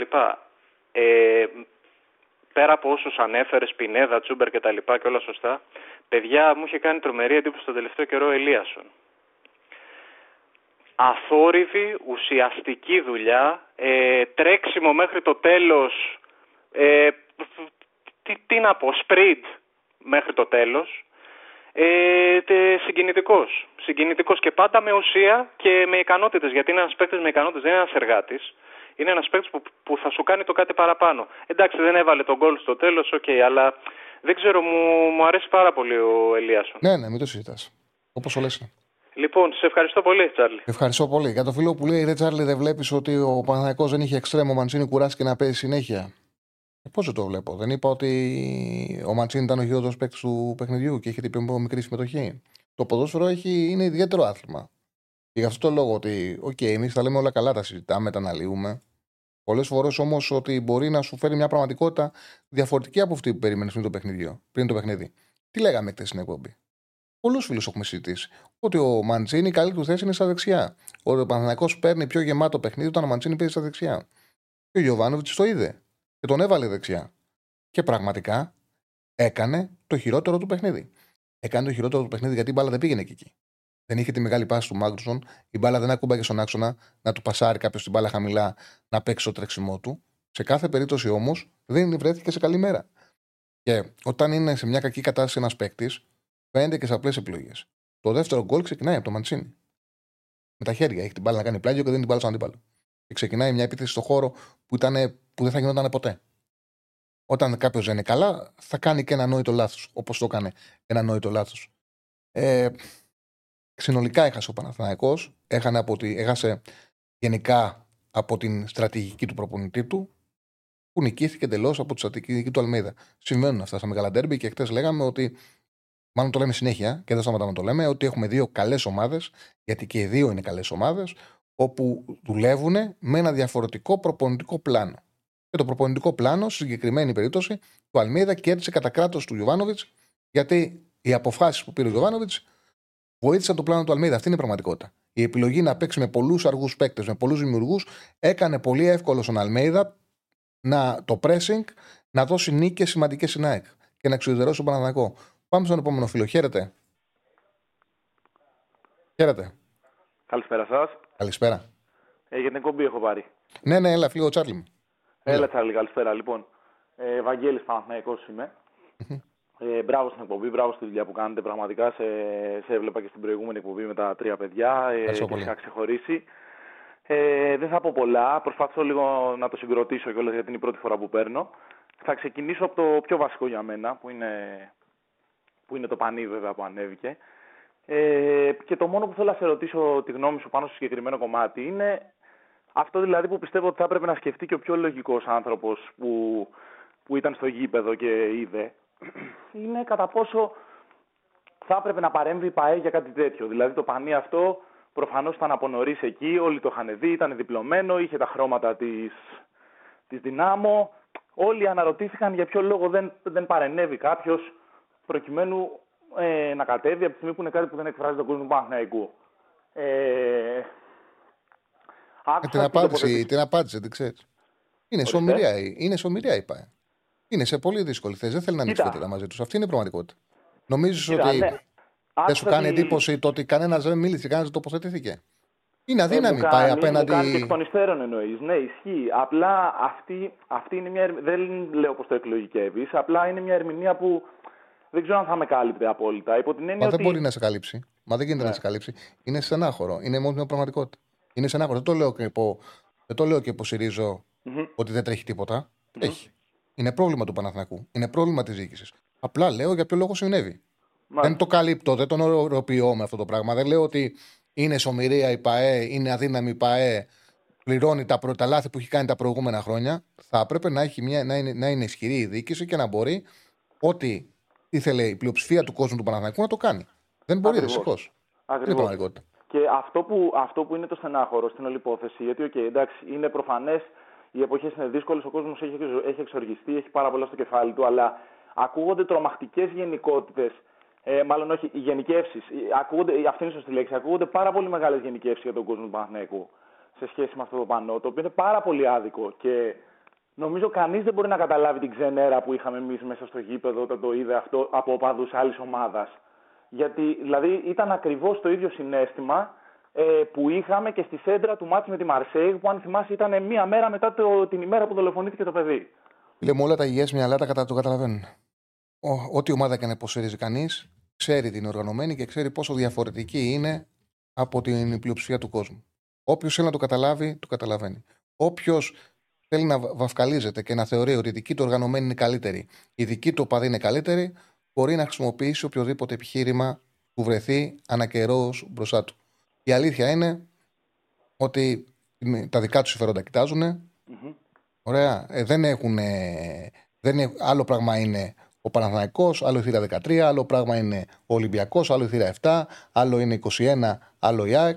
Έχουν διαφορετική ημερομηνία ίδρυσης, διαφορετικά αφημί, είναι τελείως διαφορετικά πράγματα. Τα συμφέροντα του έχουν, ας μην το κουράζουμε παραπάνω το συγκεκριμένο. Ναι, έγινε. Και πολλές φορές δεν έχουν κανένα πρόβλημα να βρεθούν αντιμέτωποι απέναντι στις ομάδες τους. Δεν έχουν κανένα πρόβλημα όταν θίγονται τα συμφέροντά τους να είναι οι πρώτοι που θα πηγαίνουν απέναντι και να κάνουν πολύ μεγάλο κακό στις ομάδες τους. Ναι, κανένα και δεν είναι και λίγες οι φορές που σίγουρα έχουν προσφέρει στην ομάδα. Θέλω να τα εκμηδενήσω όλα, αλλά έχουν χαντακώσει και πάρα πολλές φορές στην ομάδα. Απλά για κάποια νέα παιδιά που μπορούν να παρασυρθούν, να το δουν ωραίο, να δουν ένα κορεό και να το θαυμάσουν. Επειδή είναι ρε παιδί μου και ελκυστικό να πας στο γήπεδο να φωνάξεις για την ομάδα σου και να τους βλέπουν με κάποιο θαυμασμό, ήταν ένα μικρό ξεγύμνομα από τα πολλά που γίνονται. Γίνονται πολλά τέτοια. Ήταν ένα μικρό ξεγύμνομα και αυτό. Μεγάλο ξεγύμνομα, μάλλον. Μεγάλο. Συμφωνώ μαζί σου απόλυτα. Απλά σε αυτή τη μάχη που περιγράφεις, στην προσπάθεια μάλλον που περιγράφεις που κάνει μια διοίκηση για να κάνει μια επιτυχημένη χρονιά και θέλει να κρατάει όλες τις παραμέτρους στο επίπεδο που θέλει, να έχει και καλά τους οργανωμένους, να πάνε όλα προς τη σωστή κατεύθυνση. Εδώ κινδυνεύει αυτή τη στιγμή, κρατώντας αυτές τις σχέσεις, να δημιουργήσει διχόνοια στον κόσμο της ομάδας. Και θα σου πω αυτό και το κλείνω, για να πω και ένα αγωνιστικό να μιλήσω επόμενος. Δεν είναι τυχαίο ότι χτες στο γήπεδο, καλά, αυτά συμβαίνουν δυστυχώς στα ελληνικά γήπεδα και στα γήπεδα πολύ συχνά, αλλά χτες τουλάχιστον 4-5 φορές σε διαφορετικά χρονικά διαστήματα έβλεπες τσακωμούς μεταξύ του κόσμου. Τη μία φορά επειδή ο ένας πέταξε ένα μπουκάλι και οι άλλοι πήγαν να το συνετήσουν, να του πούνε τι κάνεις. Την άλλη φορά επειδή κάποιοι κράζανε, κατεβάστε το πανό, κάποιοι άλλοι είπαν, ξέρεις, αντιτάχθηκαν. Δηλαδή θα οδηγήσει σε διχόνοια του κόσμου αυτή η στάση της δίκης, θεωρώ. Τέλος πάντων, το αφήνω εδώ. Τώρα στο αγωνιστικό, δεν νομίζω ότι πρέπει να στεκόμαστε στη διαιτησία. Εγώ αυτό θεώρησα Παναθηναϊκός. Η διαιτησία κάποια στιγμή όντως εξαγρίωσε τον κόσμο, όχι όμως επειδή θέλει να ευνοήσει την ΑΕΚ. Δεν έδινε σφυρίγματα, έπαιξε, μου έδωσε την αίσθηση ότι παίζει ένα παιχνίδι, απλά θα το αφήσει να παίχτει μπάλα. Ο Ιωαννίδης έχει φάει πάρα πολύ ξύλο, κυρίως από τον Γκάλενς, αλλά δεν νομίζω ότι πρέπει να σταθούμε. Εντάξει, πήρε ο Ιωαννίδης πήρε 6 φάουλ και πήρε και 2 κάρτες. Τα πήρε αυτά που πρέπει να τα πάρει. Του τα δώσε. Okay. Δεν είναι ότι δεν του τα στέρεις. Η ΑΕΚ έπαιξε δυναμικά και ο μοναδικός παίκτης που μπορούσε με πλάτη να υποστηρίξει την μπάλα ήταν ο Ιωαννίδης. Και δεν τον αφήναν. Δηλαδή ο Αλμέιδα ήταν ξεκάθαρο ότι είχε δώσει εντολή στους παίκτες της ΑΕΚ: μη σας στρίψει κανένας. Μη πάρει την μπάλα κανένας και κάνει περιστροφή. Ο μόνος που μπορούσε να το κάνει αυτό ήταν ο Ιωαννίδης και όποτε το έκανε τον πετάγανε κάτω. Του έδωσε τα φάουλ που έπρεπε να του δώσει, του δώσε και τις κάρτες που έπρεπε να τους δώσει. Τη ζημιά του Ιωαννίδης το έκανε. Την έκανε. Σίγουρα. Ευχαριστώ πάρα πολύ. Πάρα πολύ τυχεροί με τον Ιωαννίδη και αν πρέπει να μείνει κάτι έτσι ευχάριστο από το χθεσινό παιχνίδι, γιατί είχαμε και αυτή την ψυχρολουσία με τον Μάγνουσον, τουλάχιστον σε κάθε δείγμα ο Ιωαννίδης δείχνει ότι πραγματικά έχει λαμπρό μέλλον το παιδί και είμαστε πάρα πολύ τυχεροί με την περίπτωσή του. Τώρα το κάτι τελευταίο, επειδή καταλαβαίνω ότι βλέπετε τα νούμερα και τα analytics και όλα αυτά και στον τρόπο που αναλύεται και το σέβομαι, απλά το μόνο που θέλω να πω είναι ότι σαφέστατα η ΑΕΚ ήταν καλύτερη και φάνηκε. Απλά δεν μπορώ να καταλάβω όλο αυτό το αφήγημα, το ότι τον πάτησε, ας πούμε, τον Παναθηναϊκό. Πιστεύω ήταν καλύτερη, αποτυπώθηκε και στο σκορ αυτό. Αλλά δεν μπορώ να καταλάβω πώς βγαίνει το συμπέρασμα ότι ήταν τόσο. Τακτικά τον κέρδισε, δεν τον πάτησε. Δεν κέρδισε 4-0. Είναι μια μάχη μεταξύ δύο σπουδαίων ομάδων, πολύ καλών ομάδων, που τακτικά νομίζω ήταν ξεκάθαρο ότι η ΑΕΚ πέρυσι. Αυτό είναι. Δεν τον εξευτέλισε αγωνιστικά. Δεν τον κέρδισε 4-0. Δεν μπορεί κιόλας να συμβεί, γιατί ο Παναθηναϊκός είναι καλή ομάδα. Αλλά ότι δίκαια κέρδισε γιατί είχε τακτικές νίκες στο γήπεδο. Ήταν ξεκάθαρο και φαίνεται και από τους αριθμούς φάνηκε και στο γήπεδο. Δεν νομίζω ότι κάποιος είχε διαφορετική εικόνα. Έτσι δεν είναι. Σίγουρα φάνηκε. Όχι. Άμα δεν βλέπεις μπάλα, προφανώς δεν γίνεται να έχεις άλλη εικόνα. Τέλος πάντων, είναι νωρίς. Ευχαριστώ πάρα πολύ. Να έχουμε μια καλή χρονιά όλοι και καλή συνέχεια στην εκπομπή. Πιστεύεις ότι ο Αλμέιδα χαραμίζει τον χρόνο του Ζήνη για να παίξει ο Πιζάρο? Ο Πιζάρο ήταν εκπληκτικός. Ο Πιζάρο ήταν εκπληκτικός. Ήταν ένας από τους κύριους λόγους στο τελευταίο κομμάτι του παιχνιδιού που η ΑΕΚ μπόρεσε και χτύπαγε στον χώρο. Η απλότητά του, το παιχνίδι με τη μία που έκανε. Ήταν πραγματικά σπουδαίο του Πιζάρο. Ο Αλμέιδα είναι ένας δίκαιος προπονητής. Είδε το ταλέντο του Ζήνη. Σίγουρα θα πάρει το χρόνο του. Μην το φοβάσαι τον Αλμέιδα. Σε όποιον είναι να δώσει ευκαιρίες, θα τις δώσει. Και το ντεπούτο του Κάλενς ήταν απέναντι σε ένα πάρα πολύ δύσκολο ποδοσφαιριστή όπως ο Ιωαννίδης. Όσες φορές έδωσε μάχη μαζί του, πήγε πίσω από την μπάλα. Πάντως για πρώτο παιχνίδι που έδωσε, σε ένα μάτσο υψηλής έντασης, έδειξε ότι αργός δεν είναι. Δεν λέω ότι είναι ο πιο γρήγορος, δεν είναι αργός. Και το κρίνω θετικά. Είναι φυσιολογικό να, από τη στιγμή που δεν είχε προπονηθεί και με την ομάδα, να μην μπορέσει να βγάλει το 90 λεπτό. Εντάξει. Δεν είναι. Τον είδαμε πάρα πολύ με την μπάλα στα πόδια, πώς λειτουργεί στο δημιουργικό κομμάτι για να έχουμε μια πλήρη άποψη. Αλλά σίγουρα στάθηκε ίσως ένα από τα πιο απαιτητικά παιχνίδια που μπορούσε να δώσει αυτή τη στιγμή ο Κάλινς για τεμπούτο. Στάθηκε. Βέβαια τον βοήθησε και η ομάδα του που ήταν η κυρίαρχη σε πάρα πολλές. Σε πάρα πολλούς χώρους του γηπέδου και είχε νίκες. Ο Ιωαννίδης φυσικά το ταλαιπώρησε πολύ, όπως και το Μίτογλου ταλαιπώρησε πάρα πολύ. Λοιπόν, μεγάλη μεταγραφή ο Πιζάρο, ήταν πολύ καλός χθες. Απόρριτο με το προηγούμενο μήνυμα, ήταν πάρα πολύ καλός χθες. Και γι' αυτό το λόγο, στο ερώτημα του Στέφανου για το Πολ, του είπα να βάλει και τον Πιζάρο στους 4. Γιατί στο να κάνει φάση στο τελευταίο κομμάτι του παιχνιδιού, η απλότητά του, το παιχνίδι με τη μία του Πιζάρο έπαιξε πολύ μεγάλο ρόλο. Πλησιάζουμε τους ίδιους ψήφους. Πώς πάει για παράδειγμα, ποιος δεν έχει βγάλει ο κόσμος MVP για τη χθεσινή μάχη? Έχουμε φτάσει στους 970 ψήφους περίπου. Το 46% έχει επιλέξει τον Τζούμπερ ως MVP του χθεσινού Αθηναϊκού Ντέρμπι Παναθηναϊκός ΑΕΚ. Το 45% τον Πινέδα. Γίνεται μάχη στήθος με στήθος, ναι. Το 2% μόλις τον Πιζάρο και 6% τον Γκαρσία. Εγώ Τζούμπερ ψήφισα. Σαν εκπομπή τι ψήφισαμε? Τζούμπερ. Συμφωνούμε. Ιωαννίδης δεν μπαίνει γιατί ο MVP βγαίνει από τον νικητή. Γι' αυτό το λόγο δεν μπαίνει ο Ιωαννίδης. Πάμε στον επόμενο. Χαίρετε. Γεια σου, Τσάρλι. Γεια σου. Νίκος Παναθηναϊκός. Θα ήθελα να μιλήσουμε λίγο για το χθεσινό το μάτς. Αν θυμάσαι, στις πρώτες εκπομπές που είχες κάνει, είχαμε επικοινωνήσει και σου είχα πει για τη μεταγραφή του Αράο, που είχα πει ότι ο Γιοβάνοβιτς θεωρώ ότι πήρε αυτόν τον παίκτη με σκοπό να σπάσει το pressing της ΑΕΚ. Τελικά με απογοήτευσε χθες, δεν το έβαλε καθόλου μέσα στο παιχνίδι αυτό το πλάνο, έτσι όπως το είχα σκεφτεί εγώ τουλάχιστον. Ενδεχομένως να το σκέφτεται για ένταξη μελλοντικά. Πιστεύω ότι το παιχνίδι κρίθηκε κυρίως στην εμπιστοσύνη που δείχνει ο Αλμέιδας στο ρόστερ του συνολικά μετά τις μεταγραφές, που έχει μεγαλύτερη εμπιστοσύνη στους παίκτες του συνολικά από ό,τι έχει ο Γιοβάνοβιτς στην ομάδα του μετά τις μεταγραφές.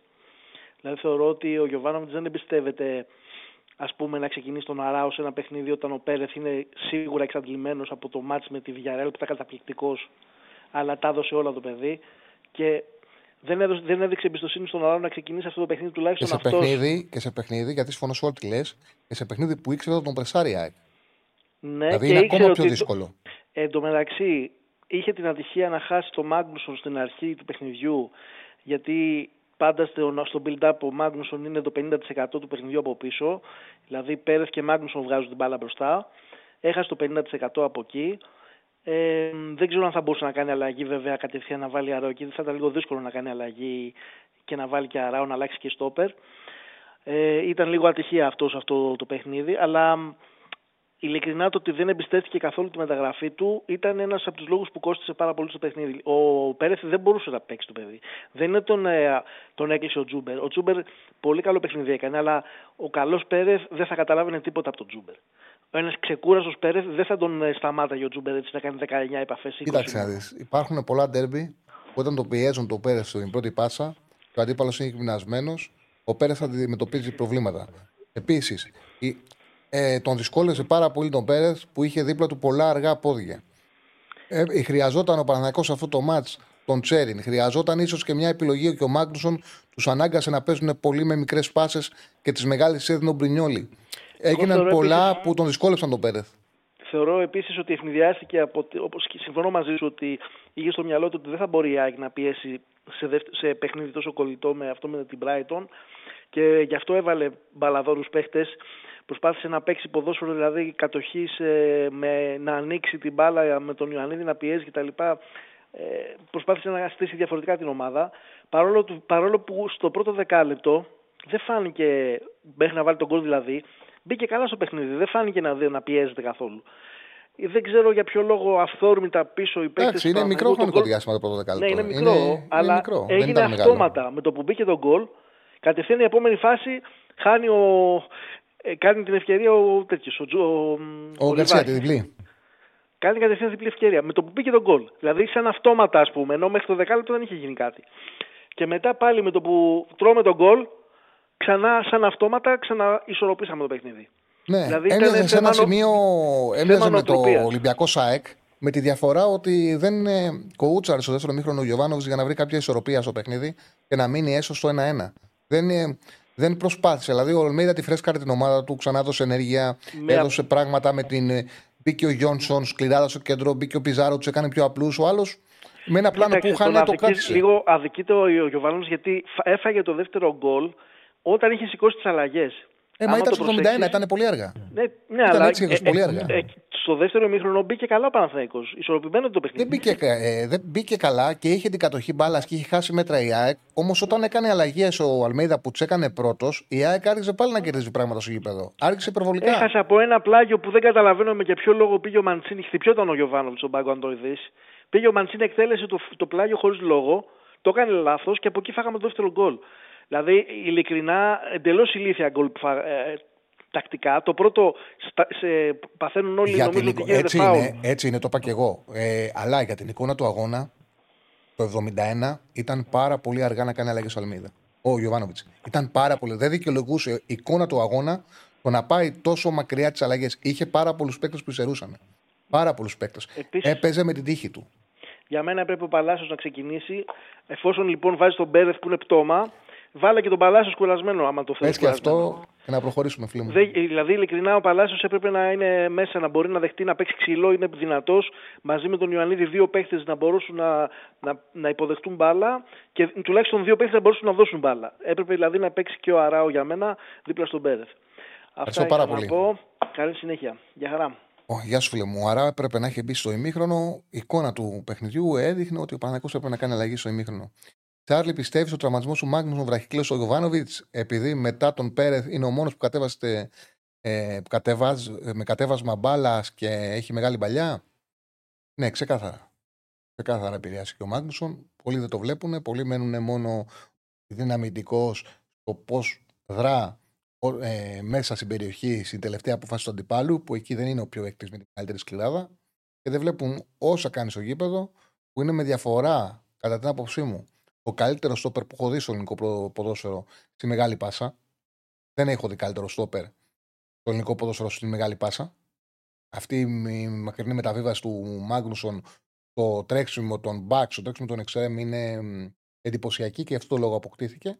Όπως επίσης το ότι παίζει με πρόσωπο άνετα, δίνει σωστή αντιπρωτή πάσα, δίνει την κατεύθυνση.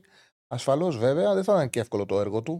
Δεν θα ήταν εύκολο το έργο του, γιατί βλέπαμε ότι πίεζαν οι παίκτες ΣΑΕΚ, έδωσε προσωπικά μαρκαρίσματα και την απόφαση, μάλλον και την οδηγία στους παίκτες του, μην πάρει την μπάλα εύκολα κάποιος στην προσπάθεια να χτίζει το παιχνίδι ο Παναθηναϊκός, δηλαδή παίζοντας με πλάτη στο τέρμα, να μην πάρει κανένας εύκολα την μπάλα και να μην του επιτραπεί ποτέ η περιστροφή.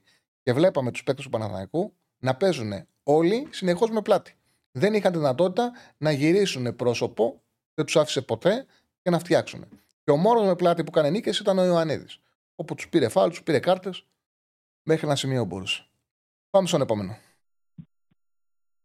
Χαίρετε. Έλα Τσαρλή, Δημήτρης, τι κάνεις από Δημήτρη. Γεια σου Δημήτρη.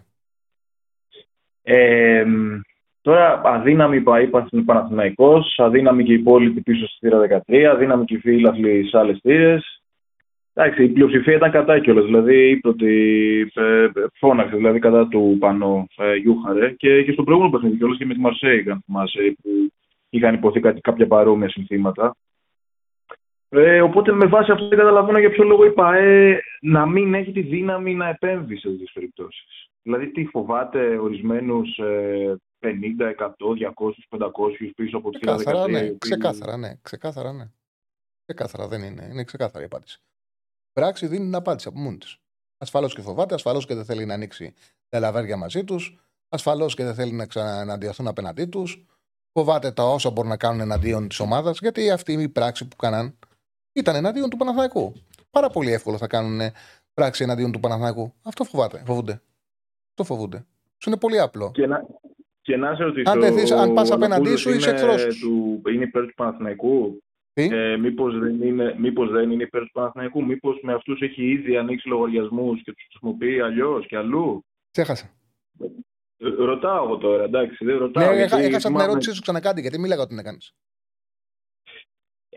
Όχι, λέω μήπως έχει ήδη ανοίξει λογαριασμούς με αυτούς, μήπως έχει ήδη σχέσεις και δεν θέλει να τις χαλάσει. Δεν ξέρω, μήπως είναι και κάτι τέτοιο. Μήπως του κάνουν του Πρόεδρου την βρώμικη δουλειά αυτοί οι άνθρωποι εκεί πέρα πίσω. Εντάξει, εγώ τέτοιο δεν είμαι. Από τα συνθήματα που ακούγονται στην Ελεοφόρο δεν έχω καταλάβει ότι έχουν και τις τελείς σχέσεις. Απλά αυτή την εποχή υπάρχει μια εκεχηρία. Και δεν θέλει αυτή την εκεχηρία να τη χαλάσει. Αυτό καταλαβαίνω εγώ. Μπορεί να κάνω και λάθος. Αυτά να ζήσουν τα. Ποιος ξέρει. Εντάξει, τώρα για το παιχνίδι, για MVP πάντως εγώ θα έλεγα Πινέδα. Μόνο και μόνο επειδή ο Πινέδα θα μπορούσε να κάτσει και πίσω που πήγε αριστερό μπακ στο τέλος και μπροστά θα μπορούσε να είναι και εξτρέμ. Δηλαδή το παιδί μόνος ήταν οτοφύλακας. Κοίταξε να δεις, χρειαζόταν ο Πινέδα ένα μεγάλο παιχνίδι φέτος. Δεν το είχε κάνει ακόμα. Ο κόσμος βιάζεται. Είναι Σεπτέμβριος και βγάζει οριστικά συμπεράσματα. Θέλουν τον χρόνο οι παίκτες, περνάνε άσχημες περιόδους, περνάνε καλές περιόδους. Η σεζόν είναι μεγάλη. Η σεζόν είναι μεγάλη και για τον Παναθηναϊκό που έχασε, δεν έχει χαθεί τίποτα. Είναι μεγάλη η σεζόν, έχει μεγάλο ρόστερο ο Γιωβάνοβιτς να αξιοποιήσει. Εγώ πιστεύω το 45 πάσες που έκανε ο Τσούμπερ, 21 πάσες στην επίθεση, το γεγονός ότι σκόραρε το πρώτο γκολ και έδωσε την ασίστ στο δεύτερο, τον κάνει είναι πρωταγωνιστή. Είναι πάρα πολύ δύσκολο για τους χώρους που παίξει ο Τζούμπερ να έχεις τόσο μεγάλα νούμερα. και είχε πολύ μεγάλα νούμερα. Είχε μια ουσιαστικά άνοιγε την άμυνα του Παναθηναϊκού, κάτι το οποίο δεν μπορούσε να κάνει κανένας παίκτης του Παναθηναϊκού στην άμυνα της ΑΕΚ. Δεν μπόρεσε να το κάνει κανένας. Ο Τζούμπερ ήταν αυτός ο οποίος έπαιζε ανάμεσα από τις γραμμές του Παναθηναϊκού. Όλες οι επαφές του, οι πάσες του ήταν ανάμεσα στις γραμμές του Παναθηναϊκού. Ήταν πολύ σημαντικός ο Τζούμπερ για την ΑΕΚ χτες. Και ήταν και όλων των παικτών της ΑΕΚ. Η δύναμη που έπαιζαν. Το είπε και ο Γιοβάνοβιτς δηλαδή μετά, ότι ήταν πολύ δυνατή η ΑΕΚ ένας αντίον ενός. Είχε πάρει όλες τις κόντρες. Αυτό μπορεί και να ακουστεί και λίγο, ξέρεις ότι. Όχι, μα είναι πραγματικότητα. Όχι, ρε παιδί μου, είναι μια πραγματικότητα. Αλλά όταν βάζεις. Πολύ σωστή, μου βάζεις και ωραία πάσα. Όταν έχεις την ίδια ομάδα απέναντι σε αντίπαλο που σε πιέζει και σου παίζεις ένταση και βάζεις την ίδια δεκάδα. Τον Πέρεθ. Μετά του βάζεις δίπλα το Βιλένα. Το Πέρεθ δεν φταίει. Ο Πέρεθ θα παίζεις εσύ εξυλλογικά. Αν του βάζεις δίπλα το Βιλένα, του βγάζεις το Τσέρι, του βάζεις τον Μπερνάρ μπροστά του και του βάζεις και τον Τζούρισιτς. Δηλαδή ουσιαστικά έχεις τον Πέρεθ και τρία ψιλοδεκάτια δημιουργούς. Ποιος θα πάρει τις μονομαχίες? Παναθηναϊκός. Πώς θα πάρει? Οι άλλοι πιέζουν και παίζουν σένταση, το ξέρεις. Εσύ βάζεις ό,τι πιο αργό έχεις. Το έκανε. Και στερείς από την ομάδα σκληράδα που να πάρεις από τους υπόλοιπους παίκτες. Ποιος θα πάρει τις μονομαχίες? Επίσης, γράφει ένας φίλος, λέει: το χάσε το πρωτάθλημα Παναθηναϊκός, δεν έχει δημιουργία. Καλώς και έχει δημιουργία ο Παναθηναϊκός και έχει καλούς επιθετικούς παίκτες. Όμως θα ήταν τελείως διαφορετικά αν χρησιμοποιούσε μια πιο σκληρή ομάδα και μπορούσε να περάσει από τον πάγκο σε αυτό το παιχνίδι, για παράδειγμα, τον Μπερνάρ. Ή να μην βάλει τον Τζούρισιτς και να περάσει τον Τζούρισιτς. Δηλαδή, ή να βάλει τον Βιλένα στον πάγκο. Αλλιώς θα παίζει ο Βιλένα. Μην νομίζετε ότι αν μπαινε ο Βιλένας 68-70 δεν θα βοηθούσε. Απέναντι σε κουρασμένη ΑΕΚ. Το γεγονός ότι βιάστηκε και ξεκίνησε με όλους τους δημιουργούς του έκανε τον Παναθηναϊκό να φαίνεται ότι δεν έχει βάθος. Γιατί δεν έχει βάθος? Γιατί το μάτσε πήγαινε καλά και δεν είχε να βάλει δημιουργικούς παίκτες, είχε βάλει όλους από την αρχή. Είχε χάσει δηλαδή ουσιαστικά το δικαίωμα να πάρει σε δημιουργία στη διάρκεια του παιχνιδιού. Και αυτός που το βλέπει λέγε: δεν έχει αλλαγές ο Παναθηναϊκός, δεν έχει αλλαγές ο Παναθηναϊκός. Αλλά αν ο Παναθηναϊκός είχε στο γήπεδο δίδυμο Τσέριν Πέρεθ, θα είχε να βάλει τον Βιλένα στο 68. Αν είχε στα αριστερά τον Μαντσίνη, δεξιά τον Παλάσιος, θα είχε να βάλει τον Τζούρισιτς. Αν δεν είχε τον Μπερνάρ και είχε τον Τζούρισιτς, θα είχε να βάλει τον Μπερνάρ. Όταν τους έβαλε όλους όμως δεν είχε να βάλει δημιουργό. Ασφαλώς έχει πάρα πολλούς δημιουργούς ο Παναθηναϊκός. Απλά τους χρησιμοποίησε όλους μαζί. Και δεν του πήγαινε καλά το μάτς και δεν μπορούσε να το διορθώσει. Κάνε πολύ μεγάλο λάθος. Και αυτή η δήλωσή του είναι παραδοχή λάθος. Απέναντι σε ομάδα με ένταση, με ενέργεια, πάει στους αργούς, δεν θα χάσει μονομαχίες. Θα τις χάσεις. Και τους έχασε. Ναι, εντάξει. Φαίνονται και λιγότερο γυμνασμένοι, έτσι. Είναι και αυτό λίγο κάπως. Και δεν ξέρω, οι παίκτες της ΑΕΚ φαίνεται να αντέχουν λίγο παραπάνω σε κάποια χρονικά σημεία του παιχνιδιού. Εντάξει. Κοίταξε, ο Τσέριν δεν θα φαίνονταν λιγότερο γυμνασμένος από το Γαλανόπουλο. Ο Βιλένα φαίνεται. Είναι κάποιος παίκτης ο οποίος μπορεί να τρέξει, κάποιος δεν μπορεί. Κάθε παίκτης έχουν στοιχεία. Αν βάλει τον Αράο να δώσει μάχες με τον Σιμάνσκι, δεν πιστεύω ότι θα του είναι τον Γιόνσον, δεν πιστεύω ότι θα ψυχάσει. Δεν το πιστεύω. Δηλαδή δεν το πιστεύω. Είναι θέμα ποιους βάζεις. Έβαλε τους μη αθλητικούς παίκτες μέσα στο γήπεδο και γι' αυτό το λόγο σου δημιούργησε μια αίσθηση ο Παναθηναϊκός ότι είναι μη γυμνασμένος. Εγώ θεωρώ ότι ο Παναθηναϊκός δεν έπαιξε σωστά το χάρτη του με την ΑΕΚ. Δεν ξέρω αν παραμένει μεγάλη διαφορά, όπως εγώ έλεγα πρώτος. Πέρσι, κύριοι, το λέω σε όλους τους Παναθηναϊκούς που λένε για διαιτησίες. Τους λέω: κύριοι, πήρε το πρωτάθλημα η ομάδα που ήταν πολύ καλύτερη. Αυτό έβλεπα. Και το έβλεπα όταν ο Παναθηναϊκός ήταν μπροστά στη βαθμολογία. Σήμερα ο Παναθηναϊκός έχασε από την ΑΕΚ. Εγώ δεν θεωρώ ότι είναι μεγάλη διαφορά τους. Θεωρώ ότι ο Παναθηναϊκός από αυτό που είδαμε χτες είναι πολύ καλύτερος. Και εδώ είμαστε, ο χρόνος θα το δείξει. Δεν ξέρω αν είναι καλύτερος από την ΑΕΚ, δεν ξέρω αν είναι στα ίσα, δεν ξέρω αν είναι λίγο χειρότερος. Ξέρω ότι η διαφορά τους δεν είναι όπως φάνηκε χτες. Είναι καλύτερη ομάδα Παναθηναϊκός από ό,τι έδειξε χτες. Και εγώ συμφωνώ σε αυτό, αν και είμαι ΑΕΚ. Εντάξει, συμφωνώ σε αυτό που λες. Πάντως, φαντάσου τώρα την ΑΕΚ να μην είχε Πινέδα, Γκατσίνοβιτς από πέρυσι και Ελίασον δηλαδή. Εντάξει, σε λιγότερο βαθμό Γιόνσον. Και άλλους παίκτες που τους βελτίωσε δηλαδή μετά ο Αλμέιδα, προηγούμενος δηλαδή Τσούμπερ, Λιβάη, Ρώτα, Σιμάνσκι. Φαντάσου όμως αυτούς τους τρεις παίκτες, άμα τους σκεφτείς λίγο πόσο στοχευμένες επιλογές ήταν. Δηλαδή παίκτες οι οποίοι μπορούν να παίξουν σε μεσοεπιθετικές αλλά και ίσως και λίγο πιο πίσω θέσεις, που είναι γρήγοροι και έχουν και τεχνική. Και στην ουσία κάπου εκεί υπερτέρησε η ΑΕΚ και στο παιχνίδι σήμερα. Σήμερα λέω χθες. Ευχαριστώ πάρα πολύ.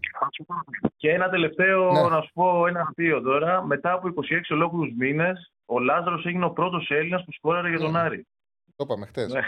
Και να είμαστε ειλικρινείς, τον αγαπάω τον Λάζαρο, αλλά μάλλον δεν σκόραρε. Την μπάλα δεν νομίζω ότι έχει περάσει η γραμμή, αλλά το δώσε. Α, δεν τώρα. Τέλος πάντων, έγραψε ότι σκόραρε, ναι. Χαίρετε. Πάμε στον επόμενο. Ότι είναι μη γυμνασμένος. Εγώ θεωρώ ότι ο Παναθηναϊκός δεν έπαιξε στο το κάτι που πετυνάει. Δεν ξέρω αν είναι. Χαίρετε. Ετσά λίγο είμαι. Ναι. Καλησπέρα. Συγχαρητήρια για την εκπομπή σου. Συγχαρητήρια για τη δουλειά σου όλα αυτά τα χρόνια. Σε παρακολουθούμε. Ευχαριστώ πάρα πολύ. Εντάξει, δεν σε έχω ξαναπάρει πρώτη φορά. Να σε καλά. Νομίζω είναι καλή ευκαιρία. Είμαστε όλοι πολύ στεναχωρημένοι με το χθεσινό. Ξεκίνησε στραβά και ολοκληρώθηκε στραβά. Ακόμα μη στραβά. Να ξεκινήσουμε για το πανί. Τα είπες και εσύ. Νομίζω ότι είναι μίκρινος σύλλογος χθες. Μίκρινος σύλλογος, μίκρινε το παδικό κίνημα. Αυτή μίκρινα. Αυτοί που το ανέβασαν μίκριναν. Τι δουλειά είχε ο Παναθηναϊκός Σύλλογος? Η θύρα 13 μίκρινε, ουσιαστικά δεν μίκρινε, ξεγυμνώθηκαν. Αυτή είναι η πραγματικότητα. Ας ο Σύλλογος στην ησυχία του. Εγώ αυτά τα πράγματα δεν διαχωρίζω. Δηλαδή σε κάποια πράγματα διαχωρίζω, αλλά γενικά στη μεγαλύτερη εικόνα. Κακώς δεν διαχωρίζεις. Έγινες Παναθηναϊκός λόγω της θύρας 13. Έγινες Παναθηναϊκός επειδή. Αν έγινες. Πάσω, γιατί μπορεί, ρε παιδί μου, πρώτα να είδες τους. Το άκουσα αυτό που είπες πριν και έχεις δίκιο, αλλά στην πραγματικότητα νομίζω ότι είναι δύο πράγματα μαζί, γιατί το παδικό κίνημα δεν είναι μόνο η 13 και η 13 δεν είναι αυτό το πανί που βγήκε.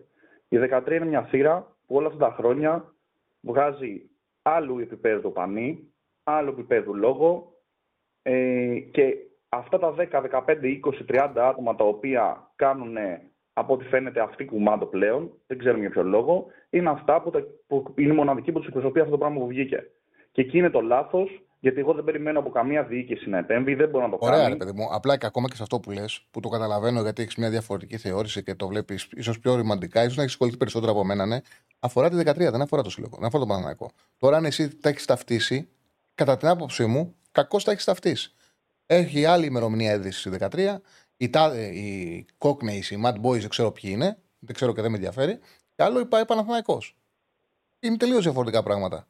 Δεν έχει να κάνει. Δηλαδή, για μένα η ιστορία του Παναθηναϊκού δεν επηρεάζεται από τι κάνουν αυτοί. Ούτε θετικά, ούτε αρνητικά. Έτσι το βλέπω εγώ. Το καταλαβαίνω πως το λες. Απλά νομίζω ότι είναι δύο πράγματα που αλλοσυγχέονται, αλλοσυμπληρώνονται. Όπως η ομάδα παίζει στο γήπεδο, ο κόσμος είναι στην κερκίδα και φωνάζει. Γιατί αυτός είναι ο ρόλος του παδού, να είναι στην κερκίδα να φωνάζει με τη φωνή του, με το πανί του κτλ. Δυστυχώς αυτό το πράγμα μετά από αυτό το συμβάν δεν ξέρω που έχει οδηγηθεί. Νομίζω ότι αποδεικνύεται ότι μπροστά στο πράσινο, το κόκκινο, το κίτρινο, το μαύρο άσπρο δεν υπάρχει καμία ηθική και πολιτική, άλλο είδους ηθική, τελειώνει. Πάνω απ' όλα είναι το πράσινο και πάνω απ' όλα είναι το κόκκινο. Αυτό το πράγμα μικραίνει και το οπαδικό κίνημα και νομίζω ότι είναι ρε παιδί μου κάπως. Είναι σημείο κομβικό, είναι καμπή. Δεν μπορεί όλοι οι οπαδοί των ομάδων να αφήσουν αυτό το πράγμα να γίνεται. Όταν έγινε το περιστατικό με το παιδί στη Θεσσαλονίκη, οι παοξίδες βγάζανε και αυτοί πανιά, τύπου ότι φρύ τα παιδιά και πανό στήριξης. Θέλω να πω, αυτά γίνονται. Πρέπει κάπως να μπει ένα αστό και πρέπει να μπει από τους ίδιους τους οπαδούς.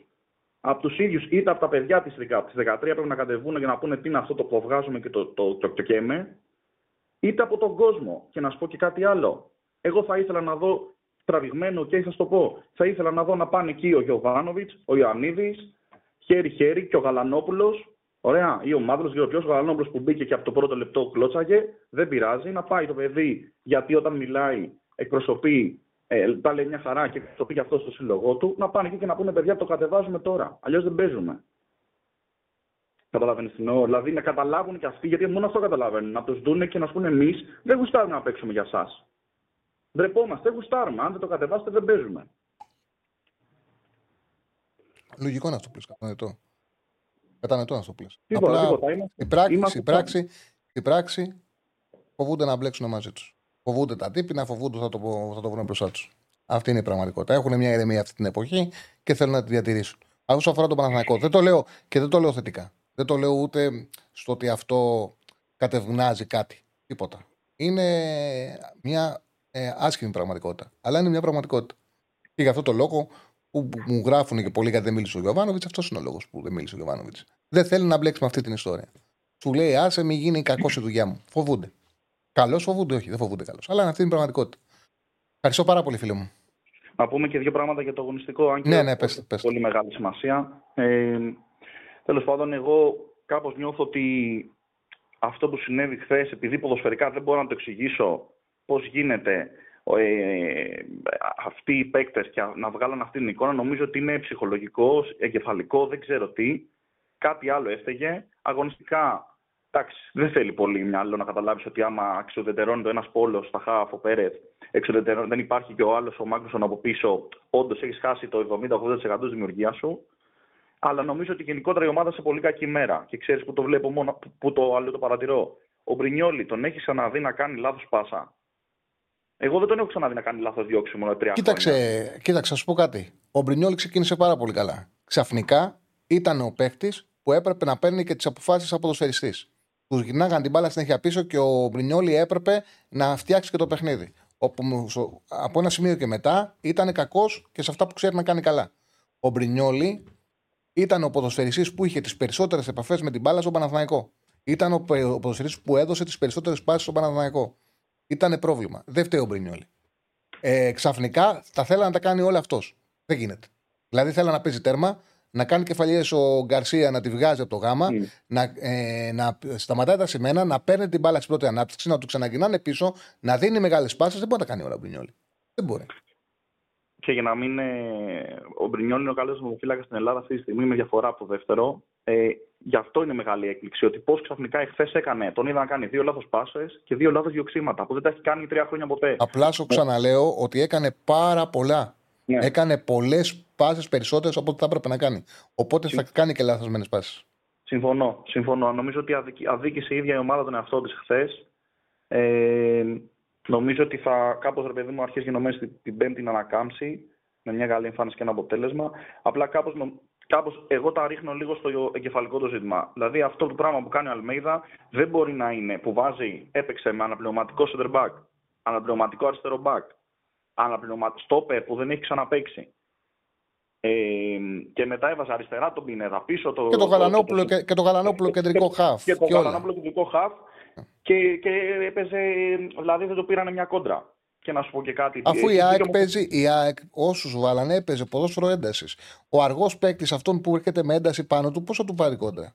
Δηλαδή αυτό είναι και λαθασμένη τοποθέτηση του Γιοβάνοβιτς. Κάναμε, λέει, το ένας με έναν. Μα πώς θα το χάσεις. Δεν θα χάσει ο Βιλένα από τον Πινέδα, από τον Γαλανόπουλο, το ένας με έναν, θα το χάσει. Έπαιζαν αργοί παίκτες με γρήγορους. Ενώ είχε να βάλει, έχει αυτή τη στιγμή το ρόστερ βάθος για να καλύψει τα πάντα. Έχει βάθος μεσοαμυντικά ο Παναθηναϊκός. Έχει σπουδαίο βάθος. Δεν το αξιοποίησε σωστά. Δεν διάβασες σωστά το παιχνίδι τους. Θεώρησε πιο κουρασμένος από ό,τι ήταν. Δεν ξέρω. Μπορεί να φοβήθηκε το Τζέριν επειδή έπαιξε 70 λεπτά με τη Villarreal. Μπορεί να πίστεψε κιόλας ότι δεν θα αντέξει και η ΑΕΚ να βγάλει αυτή την ένταση. Ναι, σίγουρα το πίστευα αυτό. Αλλά να σου πω κάτι. Και ο Βιλένα και ο Τζούρισιτς δεν είναι soft παίχτες. Δεν είναι παίχτες που δεν μπαίνουν στην κόντρα και στη μονομαχία. Δηλαδή. Τον είδαμε, ας πούμε, και δεν είναι αργοί παίκτες. Είναι αργοί και δεν μπορούν να παίζουν όλοι μαζί. Δεν μπορεί να παίξεις απέναντι στην ομάδα που παίζεις με την πιο υψηλή ένταση και Βιλένα και Μπέρναρντ και Τζούρισιτς. Δεν το κάνεις στα εύκολα. Το κάνεις με την ΑΕΚ. Ο Γιοβάνοβιτς δεν το κάνει σε πιο εύκολα μάτς. Δεν μπορώ να καταλάβω πώς γίνεται η απόφαση του να παίξουν μαζί αυτοί οι τρεις να είναι με την ΑΕΚ. Στο μάτς που δεν τους κουμπώνει καθόλου. Έχεις δίκιο, ακούγεται πολύ παράδοξο, αλλά νομίζω ότι πήγε να αντιτάξει το pressing, αυτό που έκανε όλη τη χρονιά πέρσι η ΑΕΚ, να αντιτάξει αυτό την καλή κυκλοφορία. Και δεν του βγήκε τίποτα. Δεν του βγήκε, έτσι είναι. Αυτή την απόφαση πήρε, αυτό πίστεψε, δεν του βγήκε. Γιατί η ένταση, τον αργό ποδοσφαιριστή μπορεί να τον κερδίσει πιο εύκολα.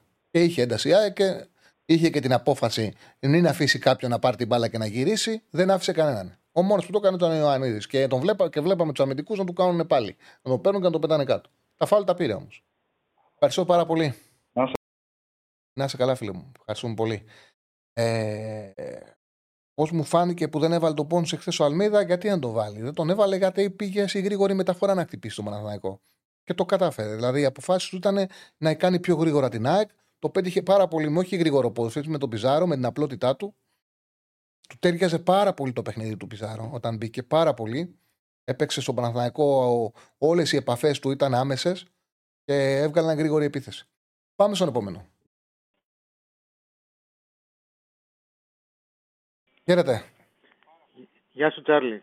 Χαίρετε, φίλε. Γιάννης, Τζον Κος, έχουμε ξαναμιλήσει και πριν. Την προηγούμενη φορά που σου είχα πει για την ΑΕΚ ότι δεν ήμουν ευχαριστημένος με την πορεία που αποκλειστήκαμε την Adberg, θυμάσαι? Ναι. Θέλω να πω για το χθεσινό παιχνίδι ότι παίξαμε 3 μάτς. Τώρα έχουμε παίξει με Ολυμπιακό, με Brighton και με Παναθηναϊκό. Θεωρώ και στα... Καλά, με την Brighton ήταν ένα πολύ δύσκολο μάτς εκτός έδρας, δηλαδή ήταν με ψηλή ένταση. Στα 2 μάτς που παίξαμε με τις ελληνικές ομάδες ήμασταν σαφώς καλύτεροι και από τον Ολυμπιακό και από τον Παναθηναϊκό, κατά τη γνώμη μου. Να πω πρώτα ότι κρίμα για τον Μάγκρους είναι πάρα πολύ δύσκολο. Τον Ολυμπιακό το μάτς ήταν μοιρασμένο σε διαστήματα. Ήταν μεγάλο διάστημα που ο Ολυμπιακός ήταν κάτω από την ΑΕΚ. Δεν ήταν καλή η εμφάνιση του ΑΕΚ με τον Ολυμπιακό, να είμαστε ειλικρινείς. Διαφωνώ λίγα, ότι είχαμε καλύτερες φάσεις εμείς. Άλλο, δεν ήταν διαφωνή, ο μάτς ήταν ισορροπημένο. Και υπήρχε διαστήματα που ο Ολυμπιακός ήταν καλύτερος. Τέλος πάντων, συνέχισε. Να πω περαστικά για τον Μάγνουσον που ήταν για την απώλεια που να γυρίσει όσο μπορεί γρήγορα μπορεί. Πρέπει να το πούμε, ένας μεγάλος παίκτης. Και γενικά για όποιους παίκτες παθαίνει ένα χιαστό, είναι πολύ εύκολο να γυρίσει γρήγορα ο άνθρωπος. Γιατί όσο μπορεί στον Παναθηναϊκό. Για τον Πανό τα είπαν και υπάρχουν και υγιείς Παναθηναϊκοί που είπαν κάποια ποσοστά πράγματα ότι ναι, αισθάνονται άσχημα. Βέβαια δεν έχει την διάποψη η διοίκηση του Παναθηναϊκού και ο Αλαφούζος. Δεν είδα τίποτα, καμιά αντίδραση από εκεί. Θεωρώ ότι η ΑΕΚ όσο έχει το Λιβάι μέσα. Παίζουμε με 12 παίχτες, γιατί ο Λιβάη και σε μη καλή κατάσταση απασχολεί 2 και 3 αμυντικούς. Με το Λιβάη ΑΕΚ είναι 2 κλάσεις παραπάνω από τις άλλες ελληνικές ομάδες, γιατί είναι πάρα πολύ γρήγορος. Ο Λιβάη σε μια χαρά κατάσταση είναι. Χτες τα τελειώματά του ήταν εκπληκτικά. Απλά νικήθηκε τον Πρινιόλη, ειδικά η κεφαλιά του ήταν γκολ. Λίγοι να το φλέξαν, την έβγαζαν. Η κεφαλιά που κάνεις στο πρώτο μήχρονο, λίγοι να το φλέξαν, την έβγαζαν. Θεωρώ ότι η ΑΕΚ, ας πούμε, αυτό που κατάφερε και έκανε, γιατί είναι μια ομάδα πολύ συσπηρωμένη, μια οικογένεια. Και έχει ένα πολύ μεγάλο προπονητή που ξέρει βασικά τι θέλει, τι παίχτες χρειάζεται στο ρόστερ. Και εδώ κρίνω εγώ την κριτική μου λάθος που έκανα στην ομάδα που σου είχα πει ότι θέλουμε και άλλους παίχτες. Ο Αλμέιδα απέδειξε για μένα ότι είναι ο καλύτερος προπονητής αυτή τη στιγμή στην Ελλάδα. Οφείλουν όσοι είναι έντοιμα Παναθηναϊκοί Ολυμπιακοί να το παραδεχτούν. Παίξαμε σε μια πολύ δύσκολη στιγμή, χωρίς να έχουμε με λυπή ρόστερ, με την άμυνα μου κουντί β' έξω. Και δείχνουμε πόσο βάθος έχουμε σαν ομάδα. Ο Παναθηναϊκός έχει ανέβει πάρα πολύ σε σχέση με πέρυσι. Θα συμφωνήσω σε αυτό. Αλλά δεν έχει το βάθος το ρόστερ που έχει η ΑΕΚ, πιστεύω. Μεσοαμυντικά ο Παναθηναϊκός έχει μεγαλύτερο βάθος από την ΑΕΚ. Μεσοεπιθετικά η ΑΕΚ έχει πολλές λύσεις. Έχει πολλές λύσεις, αλλά παίζει. Μεσοαμυντικά ο Παναθηναϊκός έχει μεγαλύτερο βάθος. Μεσοεπιθετικά η ΑΕΚ έχει μεγαλύτερο βάθος. Οι ομάδες αυτές έχουν πλεονεκτήματα και αδυναμίες. Είναι καλές ομάδες, παίζουν διαφορετικό ποδόσφαιρο. Δεν είναι τόσο μακρινή απόσταση όπως φάνηκε, κατά την άποψή μου τουλάχιστον, όπως φάνηκε χθες. Το δέχομαι αυτό που λες. Το δέχομαι. Ναι, κάποια στιγμή, εντάξει, και να μην πάρουμε το πρωτάθλημα, είμαστε σε μια φάση που σε σχέση με πέρυσι πάμε το ίδιο καλά, το ίδιο καλύτερα. Παίζουμε σε ψηλή ένταση.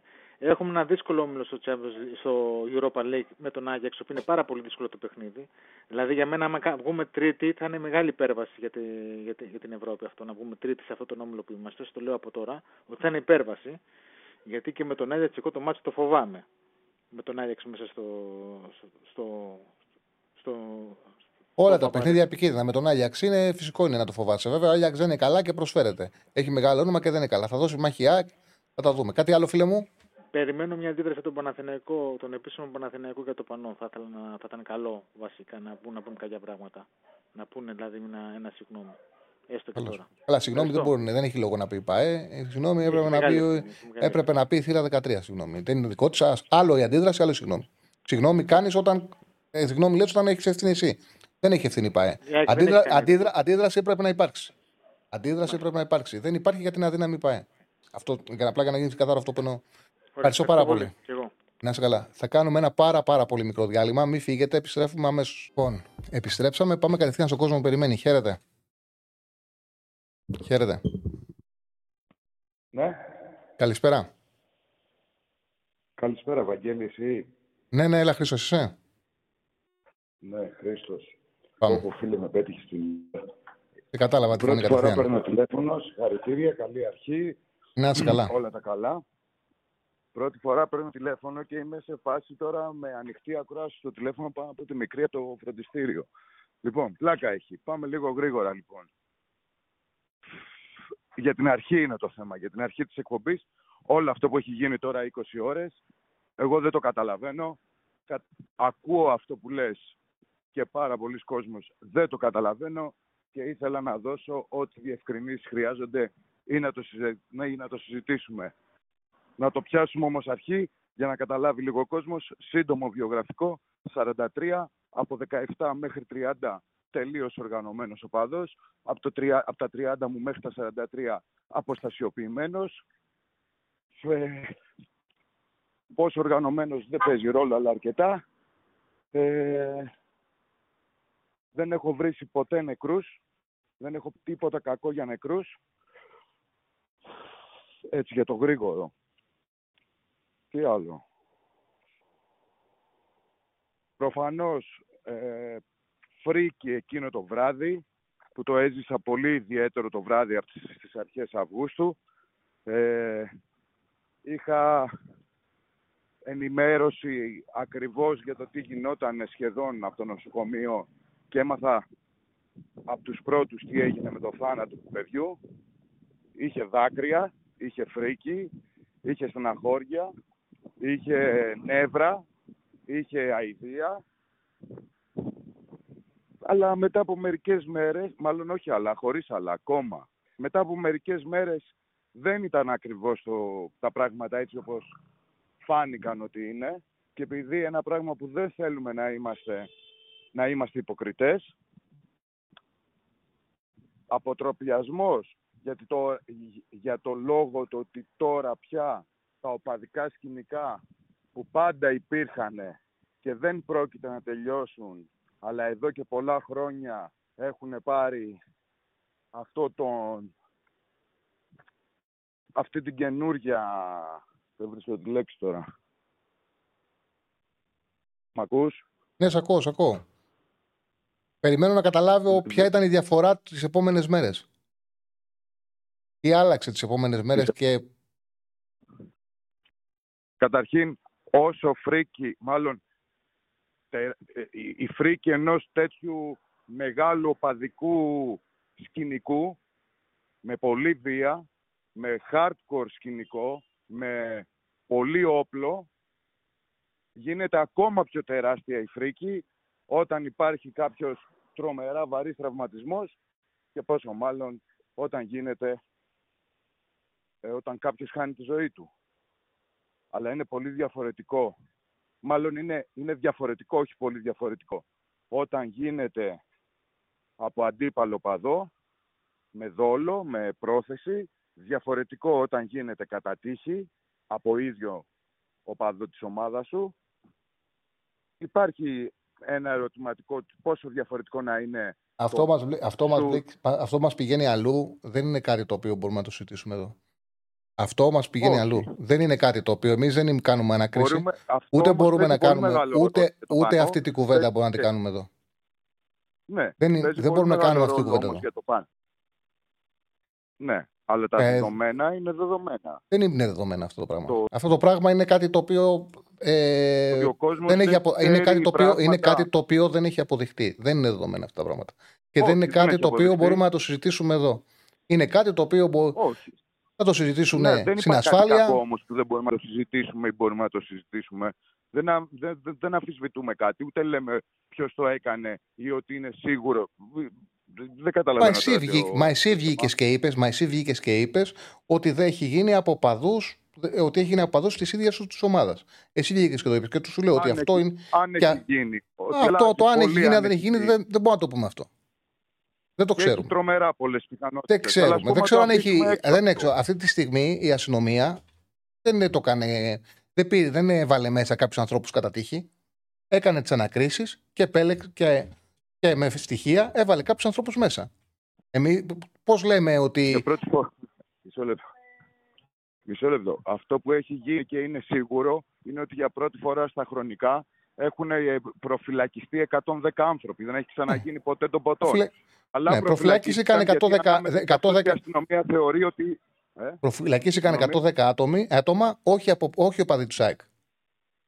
Όχι οπαδοί του ΣΑΕΚ. Ναι. Επειδή η αστυνομία είδε, έκανε την έρευνά της και κατάλαβε που πρέπει να κινηθεί για να βρει τον ένοχο. Τέλος πάντων, αυτό είναι κάτι το οποίο δεν μπορεί. Ας το πάμε λέξη-λέξη. Η αστυνομία το ίδιο βράδυ έκανε 100 κάτι συλλήψεις από οπαδούς της ομάδας που δεν ήταν ίδια με τον συγχωρεμένο οπαδό. Έκανε 100 κάτι συλλήψεις. Έκανε κάποιες ακόμα. Φτάσαμε περίπου τους 105, 107, 108, κάτι τέτοιο. Προφανώς και δεν έκανε συλλήψεις από την άλλη ομάδα. Αυτό ακυρώνει εντελώς το συλλογισμό που έκανες. Που προσπαθείς να δικαιολογήσεις το πανό. Ακυρώνει το γεγονός ότι η αστυνομία έκανε συγκεκριμένες συλλήψεις από συγκεκριμένους οπαδούς και δεν ασχολήθηκε καθόλου με τους οπαδούς της ίδιας της ομάδας.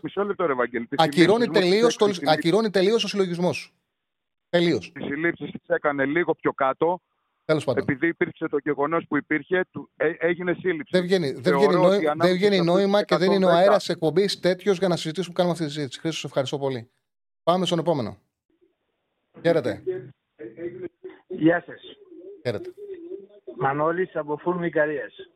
Γεια σου, Μανώλη. Λοιπόν, Βαγγέλη, πρώτη φορά σε παίρνω τηλέφωνο. Λίγο καιρό σε παρακολουθώ, η αλήθεια, γιατί δεν... Αλλά μου αρέσει πάρα πολύ το ύφος και το ήθος. Ο προηγούμενος ομιλητής μάλλον έπαιξε την μπάλα και τη έτυχε. Κατά κακή μου τύχη, έτυχε να είμαι και εκείνο το βράδυ. Εντάξει, εμείς πίναμε καφέ με οικογένειες και ήρθαν αυτοί από τον άλλο κόσμο, από την Κροατία, περάσανε 3 χώρες και επιτεθήκανε σε άμαχους. Το ότι κάποιοι και εγώ δεν αντιδράσαμε και ίσως να μην έχουμε είναι γνωστό ότι είχε συμβεί, εντάξει. Φύγαμε. Λοιπόν, τώρα αν θέλει να τα κάνει όλα ίσωμα, είναι δικαίωμά του. Τέρμα αυτό. Το πανό, οι ίδιοι οι Παναθηναϊκοί, οι υγιείς Παναθηναϊκοί, είπαν ότι είναι κατά τους. Λοιπόν, το θέμα αυτό κλείνει. Λοιπόν, τώρα θα πάμε για το αγωνιστικό.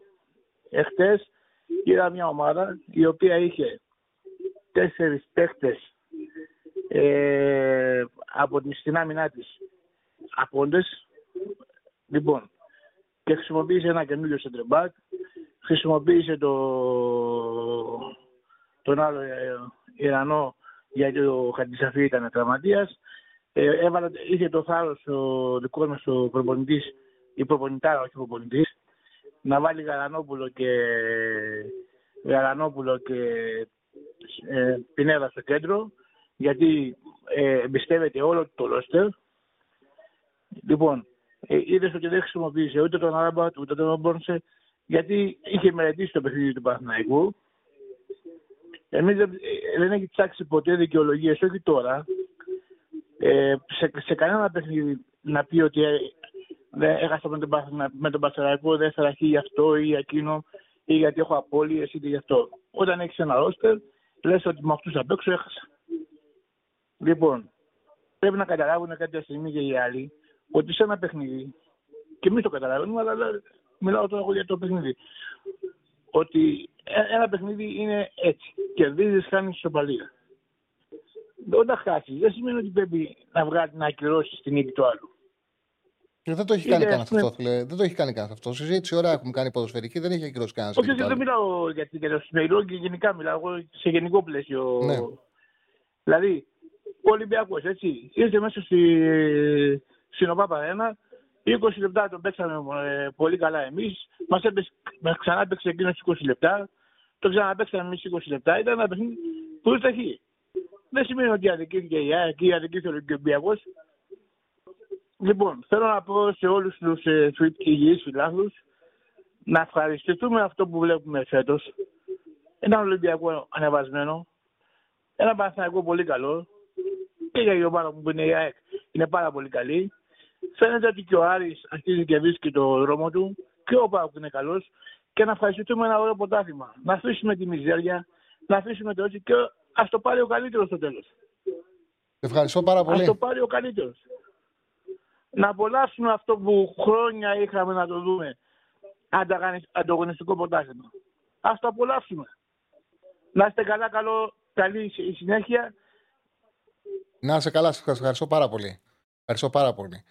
Ένας φίλος μας έστειλε donate, μπορεί να μου το κατεβάσει να το δω. Ένα θέλει. Okay. Λέει να θέλει να ακούσει το φτώχεια τέλος. Πόσα έδωσε? 2,49. Φτώχεια τέλος. Θα πιούμε 5 νεράκια για πάρτι σου, φίλε. Τον ευχαριστούμε πολύ. Τον ευχαριστούμε πολύ τον φίλο τον Αποστόλη. Τελικά ποιον βγάλαμε MVP? MVP ο Στίβεν Τσούμπερ με ποσοστό 46% σε σύνολο 2.100 ψήφων. Ακολουθεί ο Πινέδα με 44%. Γκαρσία με 7% και ο Πιζάρο μόλις 3%. Πάμε στον επόμενο. Χαίρετε. Χαίρετε. Καλησπέρα κύριε Τσάρλη. Καλησπέρα. Παναγιώτης από Ανατολή, τι κάνετε, πώς είστε? Καλά Παναγιώτη. Συμφωνώ απόλυτα μαζί σας που είπατε πριν ότι η ΑΕΚ κέρδισε το μάτς στην ενέργεια και τη δύναμη. Εγώ αυτό που ήθελα να τονίσω είναι το εξής. Το καλοκαίρι που κάνα προετοιμασίες ΑΕΚ, Παναθηναϊκός, Ολυμπιακός, παρακολουθούσα και των τριών ομάδων τα ρεπορτάζ από τα βασικά σάντα προετοιμασίας που, αν δεν κάνω λάθος, γίνεται η ενδυνάμωση των παιχτών για τη φυσική κατάσταση πιο πολύ. Αυτό που παρατήρησα από τους τρεις προπονητές είναι ότι ο Αλμέιδας στην ΑΕΚ έκανε την πιο σκληρή προετοιμασία και από τον Παναθηναϊκό και από τον Ολυμπιακό. Πόσο παρατήρησες? Ορίστε. Πόσο παρατήρησες, ήσουν παρόν, πόσο παρατήρησες? Όχι, όταν λέω το παρατήρησα, εννοώ μπορεί να έβαλα επειδή έβλεπα βιντεάκια και ρεπορτάζ από τους απεσταλμένων διαφόρων site εκεί πέρα στα βασικά στάδια προετοιμασίας και το τι λέγανε οι δημοσιογράφοι των ομάδων. Από εκεί έβγαλα ένα μικρό συμπέρασμα. Και έβγαλα το συμπέρασμα ότι ο Αλμέιδα έκανε το πιο σκληρό στάδιο προετοιμασίας για να αντέχουν οι παίχτες τα συνεχόμενα μάτς, κάτι που έκανε και πέρσι και μάλιστα με πιο πολύ έντονο ρυθμό φέτος. Για να αντέχουν στα συνεχόμενα μάτς και να βγάζουν ενέργεια. Ίσως εγώ πιστεύω ότι αυτό είναι και ένα συν της ΑΕΚ έναντι των άλλων, ότι πρέπει, η ομάδα της ΑΕΚ λογικά θα έχει την πιο πολύ ενέργεια σε όλα τα μάτς. Αυτό πιστεύω εγώ. Μπορεί να κάνω και λάθος. Αλλά νομίζω ότι, όπως είπατε κι εσείς, ο Παναθηναϊκός ήταν πιο ξεκούραστος από το ματ, τα ευρωπαϊκά που είχαν και οι δύο ομάδες την Πέμπτη. Και λόγω μεταξυδιού και λόγω του αντιπάλου. Και λόγω του συνέδρου τους. Εγώ αυτό πιστεύω. Ότι... Ναι, απλά στο γήπεδο βγήκε, φάνηκε πιο ξεκούραση η ΑΕΚ. Γιατί οι παίκτες που χρησιμοποίησε ο Αλμέιδα και τη φρέσκα την ομάδα του, βάζοντας τον Γαλανόπουλο που δεν έπαιξε καθόλου, βάζοντας στόπερ που δεν έχει παίξει καθόλου, και βάζοντας την πιο γρήγορη ομάδα την οποία έχει και, όπως είπες, έχοντας προπονήσει και καλά τους παίκτες του και έχοντας εκπαιδεύσει τους παίκτες του σε αυτό το στυλ του ποδοσφαίρου. Χρησιμοποίησε και αργή ομάδα ο Γιοβάνοβιτς και αυτό έπαιξε ρόλο. Και μια τελευταία ερώτηση να σας κάνω. Με τη μέχρι τώρα και με τον τραυματισμό του Μάγνουσον στον Παναθηναϊκό, με τη μέχρι τώρα εικόνα των δύο ομάδων, πού, αν ήταν να κάνετε μια μεταγραφή, πού θα κάνετε στον Παναθηναϊκό και στην ΑΕΚ? Βλέποντας την εικόνα και των δύο ομάδων. Στον Παναθηναϊκό θα έπαιρνα σεντερφόρ αντί για το Σπόραρ. Με τι χαρακτηριστικά? Επειδή έχει τον Ιωαννίδη ο Παναθηναϊκός, θα έπαιρνα ένα ποδοσφαιριστή να είναι καλό στο τελείωμα, φορ περιοχής. Αυτό του λείπει του Παναθηναϊκού. Και το Σπόραρ θα τον αφήνετε στον πάγκο? Ο Σπόραρ να κοίταγε. Ο Παναθηναϊκός πώς θα βρει η ομάδα να πάρει το συμβόλαιό του, να απαλλαγεί από αυτό. Και με το συμβόλαιο του Σπόρα θα έπαιρναν καλύτερο. Χωρίς να λέω με αυτό το οποίο λέω ότι δεν θα δώσει τίποτα Σπόρα από εδώ και μπρος. Μπορεί να δώσει πράγματα. Όμως μπορεί ο Παναθηναϊκός με αυτά τα λεφτά να πάρει καλύτερο. Ωραία. Και για την ΑΕΚ? Κοίταξε να δεις. Η ΑΕΚ έχει έναν προπονητή που παίρνει σωστά τις αποφάσεις, δεδομένα, αριθμητικά. Οι 4 στόπερ είναι λίγοι. Τώρα, άμα θεωρεί ο Αλμέιδα ότι μπορεί να, όταν χρειάζεται πέμπτο να βάζει το Σιμάνσκι, είναι άλλη μια ζήτηση, ξέρει ο προπονητής που την πηγαίνει καλά. Εγώ πιστεύω ότι μπορεί να έχει καλύτερο να το φλέκα από αυτούς που έχει. Μπορεί να έχει δεξί. Εντάξει, ο Σιμπτιμπέ τώρα είναι με το Ρότα, το αφήνουμε. Ίσως και στη θέση 6 θα μπορούσε να πάρει έναν καλύτερο παίχτη. Δηλαδή, χωρίς να σημαίνει ότι αυτή που έχει δεν είναι καλή, έτσι. Ναι, απλά λέμε στην βελτίωση των ομάδων. Συμφωνώ μαζί σας. Εγώ σε αυτό που είπατε με το στόπερ, συμφωνώ με την πέμπτη, αυτό που είπατε με την πέμπτη λύση του Σιμάνσκι. Μήπως εγώ βλέπω πιο πολύ ότι πεντομετρίζω το πρόβλημα στην ΑΕΚ στη θέση Χατζησαφή με Κουντή. Μήπως πρέπει να πάρει κάποιο καλύτερο από τον 2 του Γενάρη. Η θέση των. Χατζησαφή. Ήταν πολύ καλό. Κοίταξε να δεις, συμφωνώ ότι μπορεί να πάρει καλύτερο αριστερό μπακ. Πάντως ο Μοχαμάντι εκτός ήταν πολύ καλός. Πολύ καλός. Πολύ καλός. Από πού και σου, ρε φίλε, που γράφεις αποστάκια, είμαι εγώ αποστάκια. Εγώ παίρνω. Τοποθετούμε για όλα.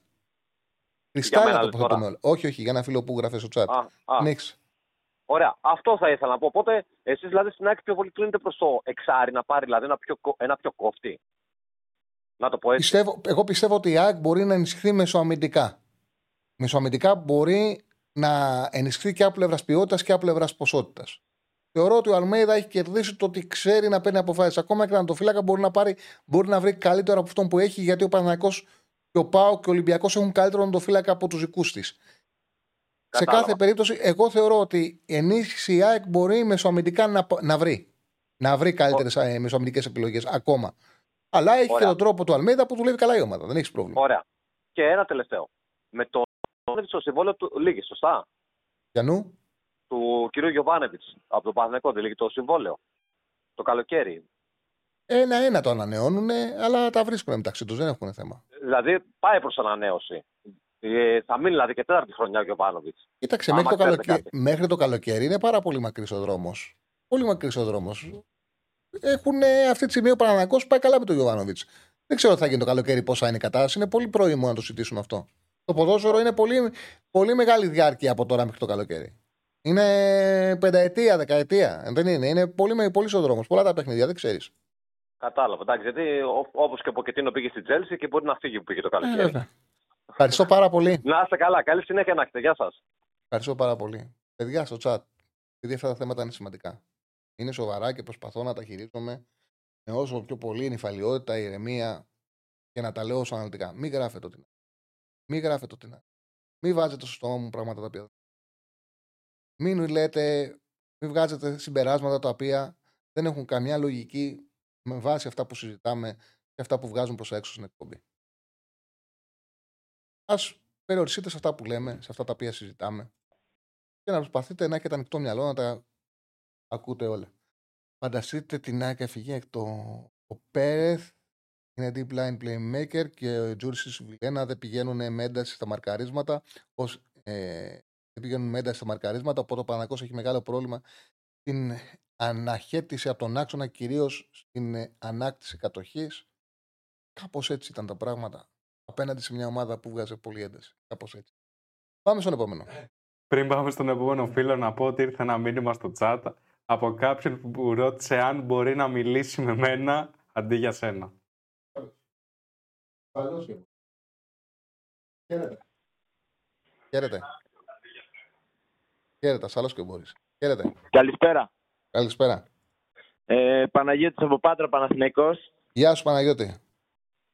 Θα ήθελα να μιλήσω χθες λίγο για το ντέρμπι. Πρώτα να αρχίσω λίγο με το εξαγωνιστικό, αυτό που έγινε το πανό. Θέλω να πω ότι εμένα προσωπικά, επειδή είμαι οπαδός του Παναθηναϊκού, με πρόσβαλε πολύ αυτό. Γιατί όπως και να το κάνουμε, είναι μια ανθρώπινη ζωή. Έτσι. Αρχικά με αυτό ήθελα να ξεκινήσω και να είμαι κομπλέ. Επίσης, χθες ο Γαλανόπουλος έπρεπε να έχει πάρει κόκκινη κάρτα. Έκανε 4-5 φάουλ, πήρε μια κίτρινη, του έκανε συνέχεια προειδοποιήσεις. Εγώ πιστεύω ότι έπρεπε να πάρει την κόκκινη κάρτα. Η πρώτη κίτρινη την είδες? Ναι. Ήτανε κίτρινη? Τα υπόλοιπα ήταν. Το έκανε προειδοποίηση. Δύο φάουλ έγιναν, μετά γίνεται το τρίτο. Γίνεται η πρώτη κίτρινη που πήρε. Θυμάσαι ποια φάση ήτανε? Ναι, που τον τραβάει, μετά τον αφήνει, πέφτει κάτω και μετά που πάνε να βγουν στην αντεπίθεση πάλι κόβει τη φάση. Ήταν η φάση με τον Τζούρισιτ. Είναι ανυπέστητο το άγγιγμα, δεν πέφτει από αυτό, αποφασίζει να δώσει φάουλ. Ήταν στο όριο αν ήταν φάουλ ή όχι. Το ότι έδωσε κίτρινη κάρτα ήταν στα όρια του κωμικού. Το φάουλ ήταν υπερβολικό που το έδωσε. Έχει δώσει στο Γαλανόπουλο μια εντελώς λαθασμένη κίτρινη κάρτα. Το δεύτερο, που ζητάει δεύτερη κίτρινη ο Παναθηναϊκός, Ήταν κίτρινη κάρτα. Κακώς δεν την έδωσε. Όμως ο Γαλανόπουλος ήταν κιτρινισμένος από μια φάση που δεν μπορώ να καταλάβω με ποιο λογική ο Ιταλός διαιτητής αποφάσισε να του δώσει κίτρινη. Δηλαδή, σε ένα λαθασμένα κιτρινισμένο παίκτη, κάνουμε συζήτηση γιατί δεν πήρε δεύτερη κίτρινη κάρτα. Και προσπαθούμε πάνω σε αυτή την κουβέντα να δικαιολογήσουμε γιατί ο Παναθηναϊκός έχασε από μια πολύ καλύτερη ομάδα στο γήπεδο. Δεν είναι έτσι. Μα εγώ δεν αντιλέγω. Για εκεί ήταν πολύ καλύτερη από εμάς. Ωραία. Και γι' αυτό το λόγο σου λέω. Κακώς γίνεται η συζήτηση, δεν έπρεπε να έχει κίτρινη κάρτα ο Γαλανόπουλος. Δεν έπρεπε. Δεν έπρεπε να έχει κίτρινη κάρτα. Όχι, σου είπα τη φάση. Ξαναδέσει η φάση και πάρε μαύρο να συζητήσουμε. Ξαναδέσει η φάση που έχει πάρει κίτρινη κάρτα. Είναι ένα φάουλ που είναι σκληρά. Ο Γαλανόπουλος όλο το παιχνίδι. Ο Γαλανόπουλος όλο το παιχνίδι έχει κάνει 3 φάουλ. Ο Γαλανόπουλος όλο το παιχνίδι. Ο Γαλανόπουλος όλο το παιχνίδι έχει κάνει 3 φάουλ. Τα 2 πρώτα δεν ήταν για κίτρινη κάρτα. Στο δεύτερο του δώσε κίτρινη κάρτα, κακώς του έδωσε. Ωραία, το τρίτο που δεν παίρνει κάρτα έπρεπε να πάει. Σωστά ο Γαλανόπουλος τελειώνει το παιχνίδι με κίτρινη κάρτα. Δεν ήταν το παιχνίδι του για να τελειώσει με κόκκινη. Ευχαριστούμε πάρα πολύ το φίλο του Σταθάτο. Μισό λεπτό δώσ' μου. Δώσ' μου 10 δευτερόλεπτα. Ευχαριστούμε πάρα πολύ το φίλο του Σταθάτο. 777 για τον donate 23,99. Μόνο Ολυμπιακός λέει ο φίλος. Πλήρωσε καλά για να το πω. Φτώχεια, τέλος. Τέλος η φτώχεια. Πάμε στον επόμενο. Έλα, φίλε, συνέχισε. Συγγνώμη, ολοκλήρωσε. Ναι, ναι. Επίσης, θέλω να πω κιόλας ότι έγιναν 2 φορές στον Παναθηναϊκό που έβγαινε καθαρές αντιπιθέσεις. 2-1. Και ο διαιτητής τις έκοβε συνέχεια.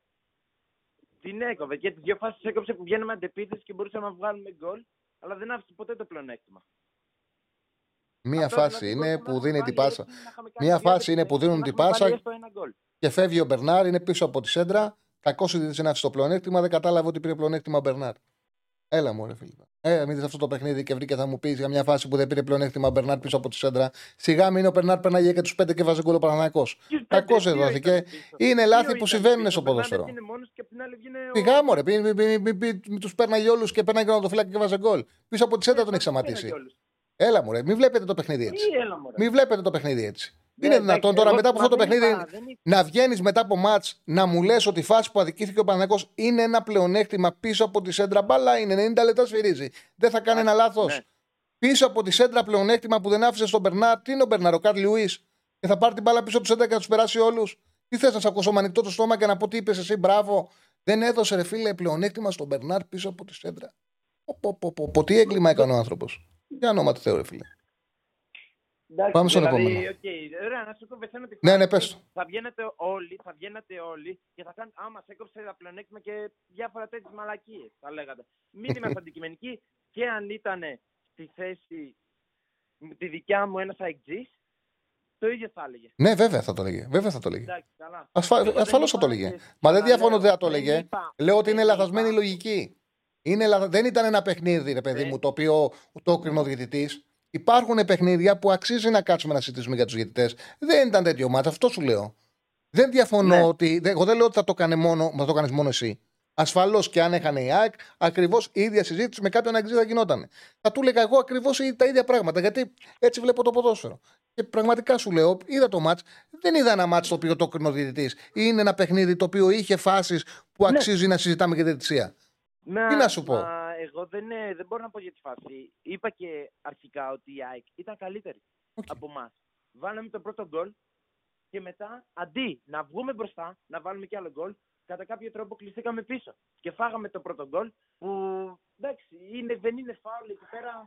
Δεν νομίζω, είναι τελείως καθαρό γιατί και οι 2 παίκτες πάνω στην μπάλα δεν πρέπει να κυρωθεί. Γιατί άκουσα ότι έπρεπε να γίνει φάουλ πάνω στο Γετβάι, το πρώτο γκολ της ΑΕΚ εννοώ, που το έβαλε ο Τσούμπερ. Δεν είναι τίποτα και οι 2 παίκτες πηγαίνουν πάνω στην μπάλα. Καθαρό είναι το γκολ. Και το δεύτερο εντάξει. Με το χουνακάρι ήταν το τρακάρισμα. Έκανε κίνηση ο Πινέδα και το έβαλε. Ευχαριστώ πάρα πολύ. Η ΑΕΚ ήταν καλύτερη από εμάς. Αλλά και ότι ο Παναθηναϊκός κάποια στιγμή θα γκέλαρε και αυτός και θα χάνε. Γιατί δεν γίνεται. Γιατί και είναι μεγάλη σεζόν. Είναι μεγάλη σεζόν. Όταν έχει πάει σε ρί και παίρνει συνέχεια νίκες, να μένει αίτητη. Δεν γίνεται. Έτσι. Είναι και μεγάλη σεζόν. Είναι μεγάλη, είναι μακρά η σεζόν, δεν έχει γίνει τίποτα. Είναι πολύ μεγάλη σώνη. Σε ευχαριστώ πάρα πολύ. Μπορώ να τη δικήσω. Κάτι άλλο σημαντικό. Ναι, πες. Ο Jet Vi που μπήκε, που τραυματίστηκε ο Μάγκνουσον, έπαθε το χιαστό. Mm-hmm. Εγώ πιστεύω ότι επηρέασε πολύ το παιχνίδι. Γιατί ο Μάγκνουσον ήταν πολύ σταθερός σε όλα τα παιχνίδια που έπαιξε και μας είχε σώσει. Και πιστεύω ότι ο Jet Vi δεν είναι ακόμα για βασικός στα ντέρμπι. Ούτε ο Palmer Brown. Έχουμε δύο στόπερ, Σέγκεφελ Μάγκνουσον, που είναι η βασική μας καραμπινάτη. Αυτό. Τη επηρέασε πάρα πολύ το παιχνίδι. Δυστυχώς ο Μάγκνουσον έπαθε χιαστούς. Ναι, το παιδί τραυματίστηκε. Ευχαριστούμε πάρα πολύ. Πάμε, έχουμε 3 ακόμα και πολύ λίγο χρόνο γιατί ο Ραγκάτσι βγαίνει 7.30, έτσι δεν είναι? Ναι. Οπότε πάμε σύντομα με τους τελευταίους να πούμε και το παρολίγα στοίχημα να κλείσουμε για σήμερα. Χαίρετε. Χαίρετε. Καλησπέρα. Αλέξη Παουκτής. Έλα, Αλέξη. Για τον Πάουκ πήρα να μιλήσω. Για το μάτι προχθές και αυτά που ακολουθούν. Ακούω.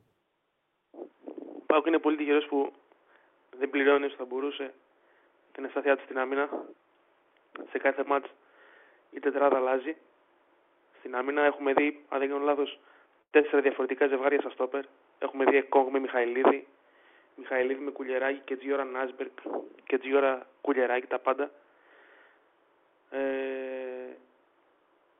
Πιστεύω πρέπει να έρθει κάποτε αυτή η σταθερότητα στην τετράδα της άμυνας και να μην αλλάζει ανά το μάτς. Κάθε μάτς διαφορετικό, γιατί αργά ή γρήγορα ο Πάουκ θα την πληρώσει. Ξέρεις τι συμβαίνει. Είναι φυσιολογικό να κάνει ρωτήσει ένας προπονητής που παίζει Πέμπτη Κυριακή και τα δύο μάτς εκτός έδρας. Όμως ήταν υπερβολικό το να αλλάξει και τους 4 και τον Άσμπερ και Τζιόρα φαινόταν επίφοβο πολύ.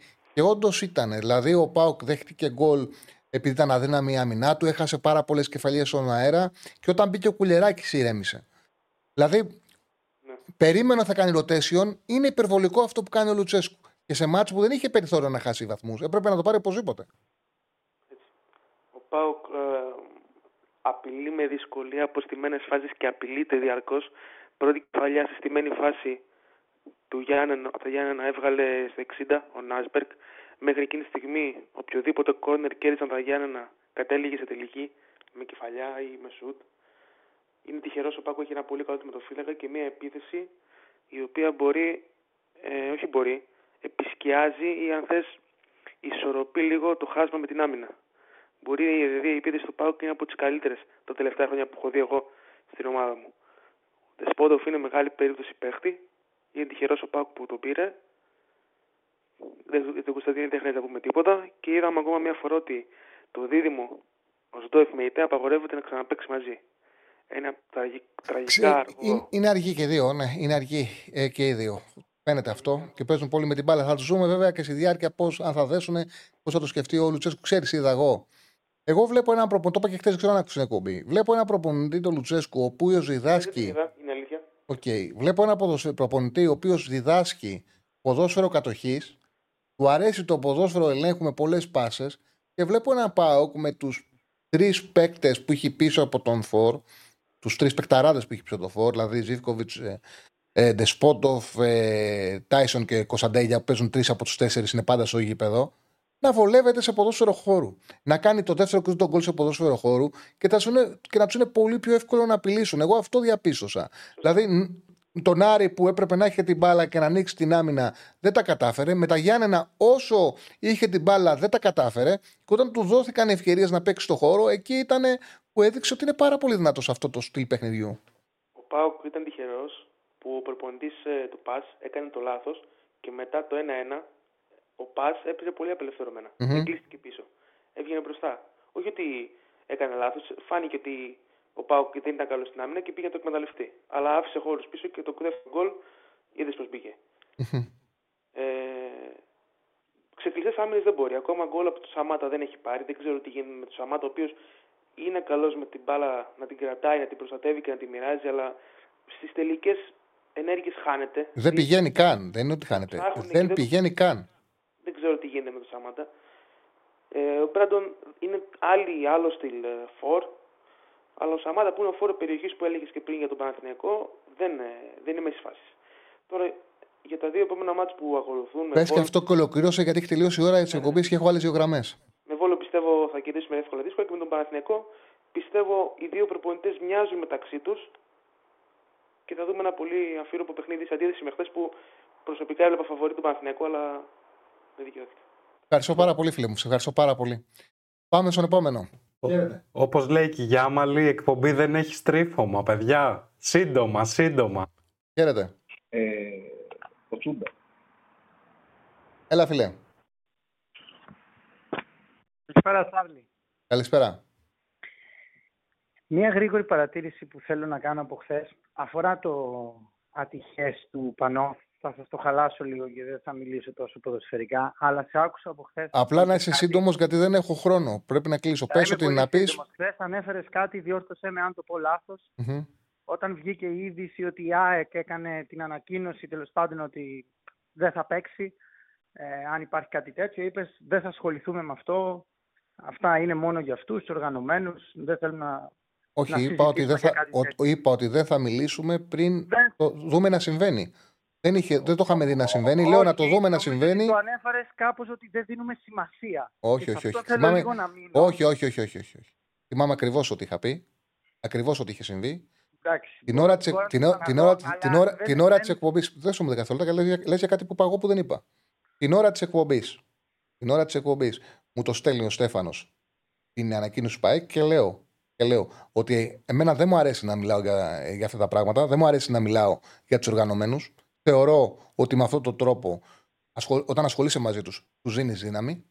Εμένα δεν με ενδιαφέρει ποτέ να μιλάω για αυτούς. Άσε με να το πω να το. Για να διευκολύνω την κουβέντα. Ναι. Ακριβώς αυτό που είπες. Ναι, εγώ δεν μου αρέσει να μιλάω για αυτούς. Τώρα, από τη στιγμή που συνέβη, δεν γίνεται να με το σχολιάσεις, ξεκίνησα με αυτό. Ναι. Καλά κάνεις. Μια κουβέντα σε αυτό που είπες. Θέλω να πω το εξής και μιλάω τώρα περισσότερο, αν θες, σαν οπαδός και όχι σαν φίλαθλος, γιατί είμαι ένας άνθρωπος που παρόλο ότι βλέπω μπάλα, ταυτόχρονα μου αρέσει να πηγαίνω και στο πέταλο. Όπως καταλαβαίνετε, υπάρχει πολλοί κόσμος. Δηλαδή, όποιος πάει στο πέταλο, δεν θέλει να πάρει ένα ρόπαλο να σπάσει το κεφάλι του. Βέβαια. Έτσι. Υπάρχει και αυτό. Και εγώ πάω χρόνια στο πέταλο της ΑΕΚ, είμαι εξής και τα σχετικά. Αυτό που προσπαθώ να περάσω όλους αυτούς τους μήνες στους φίλους Παναθηναϊκούς που έχω.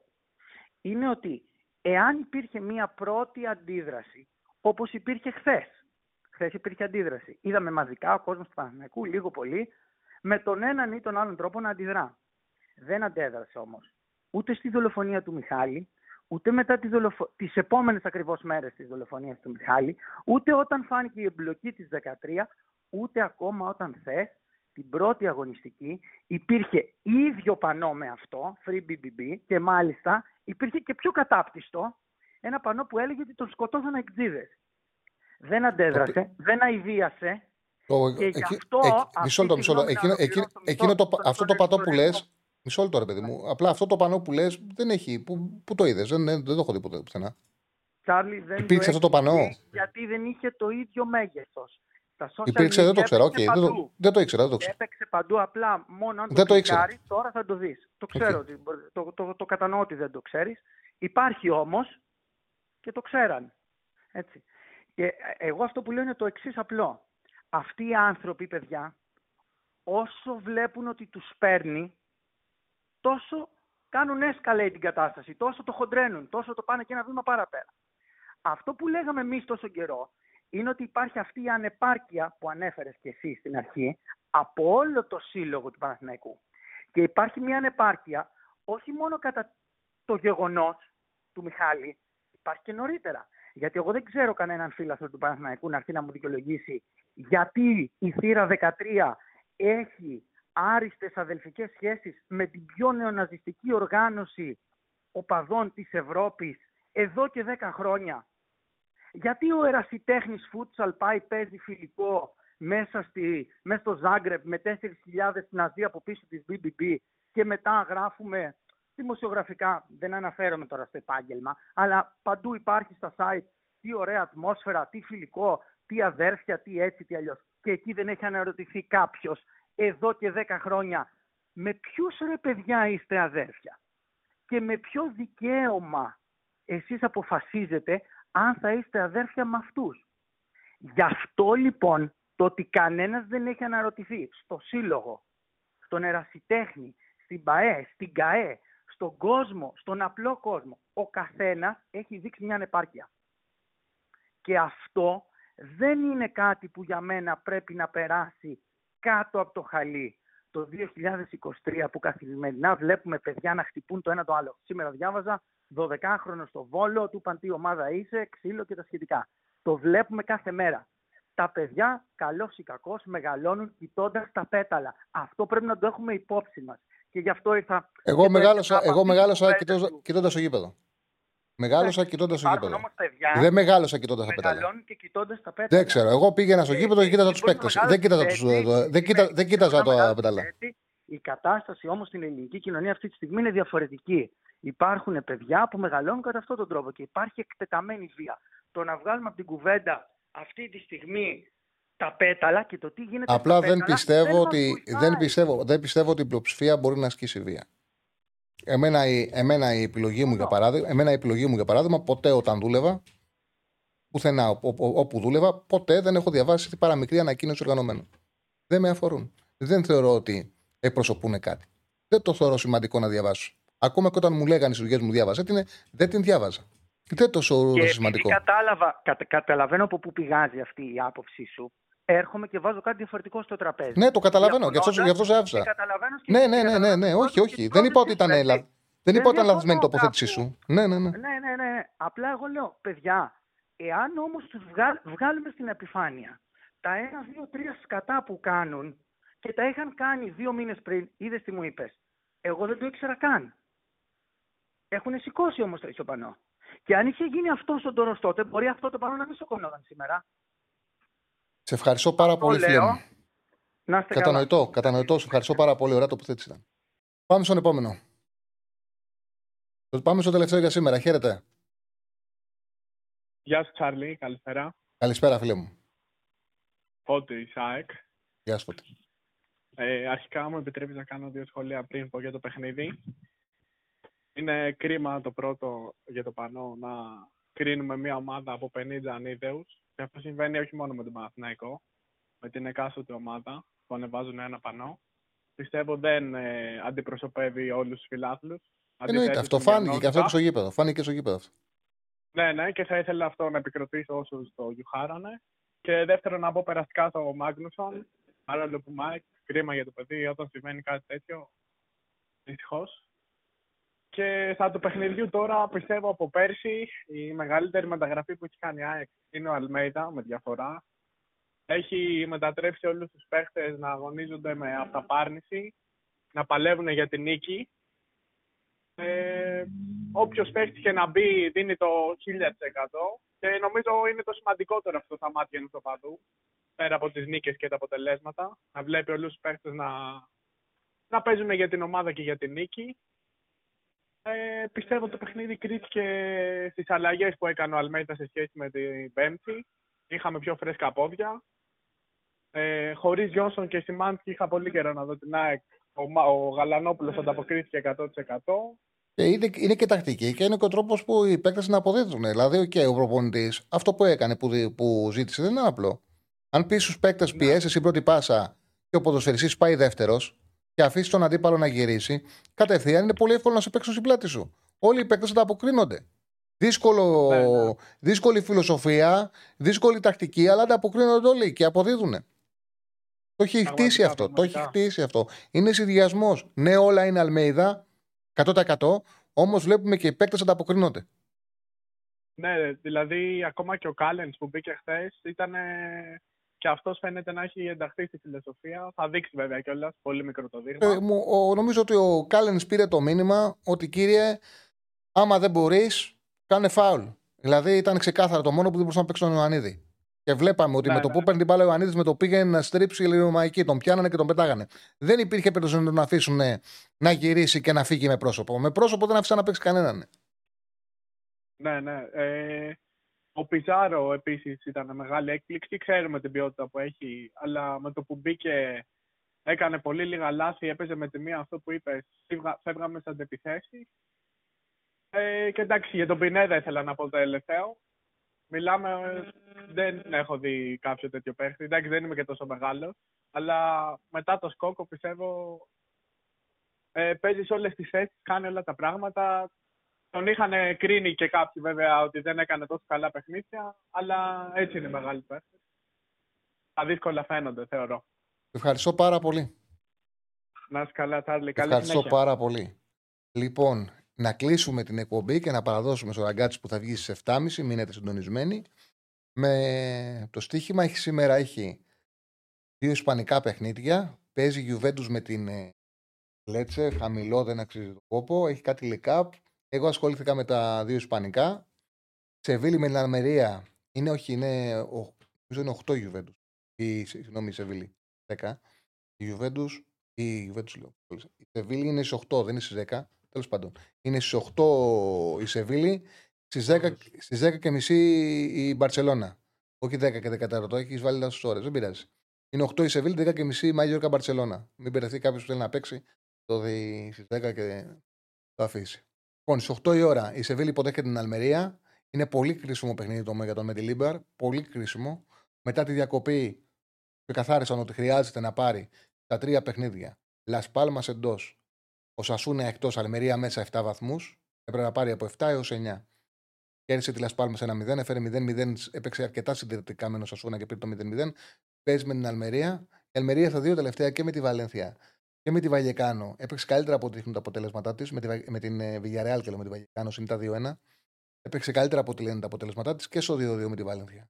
Παρ' όλα αυτά είναι soft ομάδα, δέχεται εύκολα τα γκολ. Η Σεβίλη χρειάζεται πάρα πολύ αυτή τη νίκη. Να πάει στους 7 βαθμούς, παίζει Παρασκευή στο Καμπ Νου. Πρέπει οπωσδήποτε να το πάρει αυτό το μάτι. Η Σεβίλη το 1,70 είναι ο άσος, είναι δίκαιος. Και η Μπαρτσελώνα, να πούμε, είμαστε μαζί με την Bet365. Η αποδόση είναι από την Bet365. Το διπλό της Σεβίλης, η Bet365, ο άσος της Σεβίλης, ο Bet365 τώρα δίνει 1,66. Η Μπαρτσελώνα με την απίστευτη ανατροπή που κάνει με τη Θέλτα και με την ήττα της Ρεάλ την επόμενη μέρα πέρασε στην πρώτη θέση. Καλό για την Μπαρτσελώνα που σκόραρε. Ο Καντσέλο είναι καλή μεταγραφή. Πολύ καλό δεξιμπάκ. Φυσικά εκμεταλλεύτηκε η Μπαρτσελώνα τα δώρα της City. Δηλαδή το γεγονός ότι έχουν πάρει την απόφαση της City πάνω από 31 χρονών αν είσαι να μην σου κάνουν ανανέωση συμβολέου πάνω από ένα χρόνο. Το γεγονός αυτό έκανε τον Γκουντογκάν να πει: εγώ μονοετές συμβόλαιο δεν θα υπογράψω και να πάει στην Μπαρτσελόνα. Το τσακωμό που έκανε ο Κανσέλο με τον Γκουαρντιόλα που τον άφησε εκτός ομάδας, έκανε μια σπουδαία μεταγραφή ξανά η Μπαρτσελόνα και όλη η ιστορία επίσης με τον Φέλιξ και με την Ατλέτικο και με τον Σιμεώνε. Έκανε τρεις καλές μεταγραφές στην Μπαρτσελόνα που φαίνεται ότι τις ταιριάζουν πάρα πολύ και τις μεγαλώνουν το ρόστερ. Η Μαγιόρκα. Η Μπαρτσελώνα κόλλησε ένα μάτσο δεν είχε πάρει, το 0-0 στη Χετάφε. Αυτό το παιχνίδι πρώτη αγωνιστική που φάγανε πολύ ξύλο. Η Μαγιόρκα ελαφριά είναι σαν ομάδα. Εύκολα δέχεται φάσεις. Εγώ την είδα με τη Χερόνα, προηγήθηκε 0-1 και έφαγε 4 γκολ στο ημίχρονο. Ήταν απίστευτη η ευκολία που άφησε να τη γυρίσει αυτό το παιχνίδι. Δεν είναι από τα μάτσα που τη φοβάμαι την Μπαρτσελώνα την μπορεί να κελάρει. Το διπλό στο 1,50. Ο Άσος Σεβίλη είδε ότι έχει πάει στο 1,66. Ήταν 1,70 τον το γράψα. Λοιπόν, είμαστε μαζί με την P365. Αυτό είναι το παρολί για σήμερα. Άσος Σεβίλη, διπλό η Μπαρτσελώνα.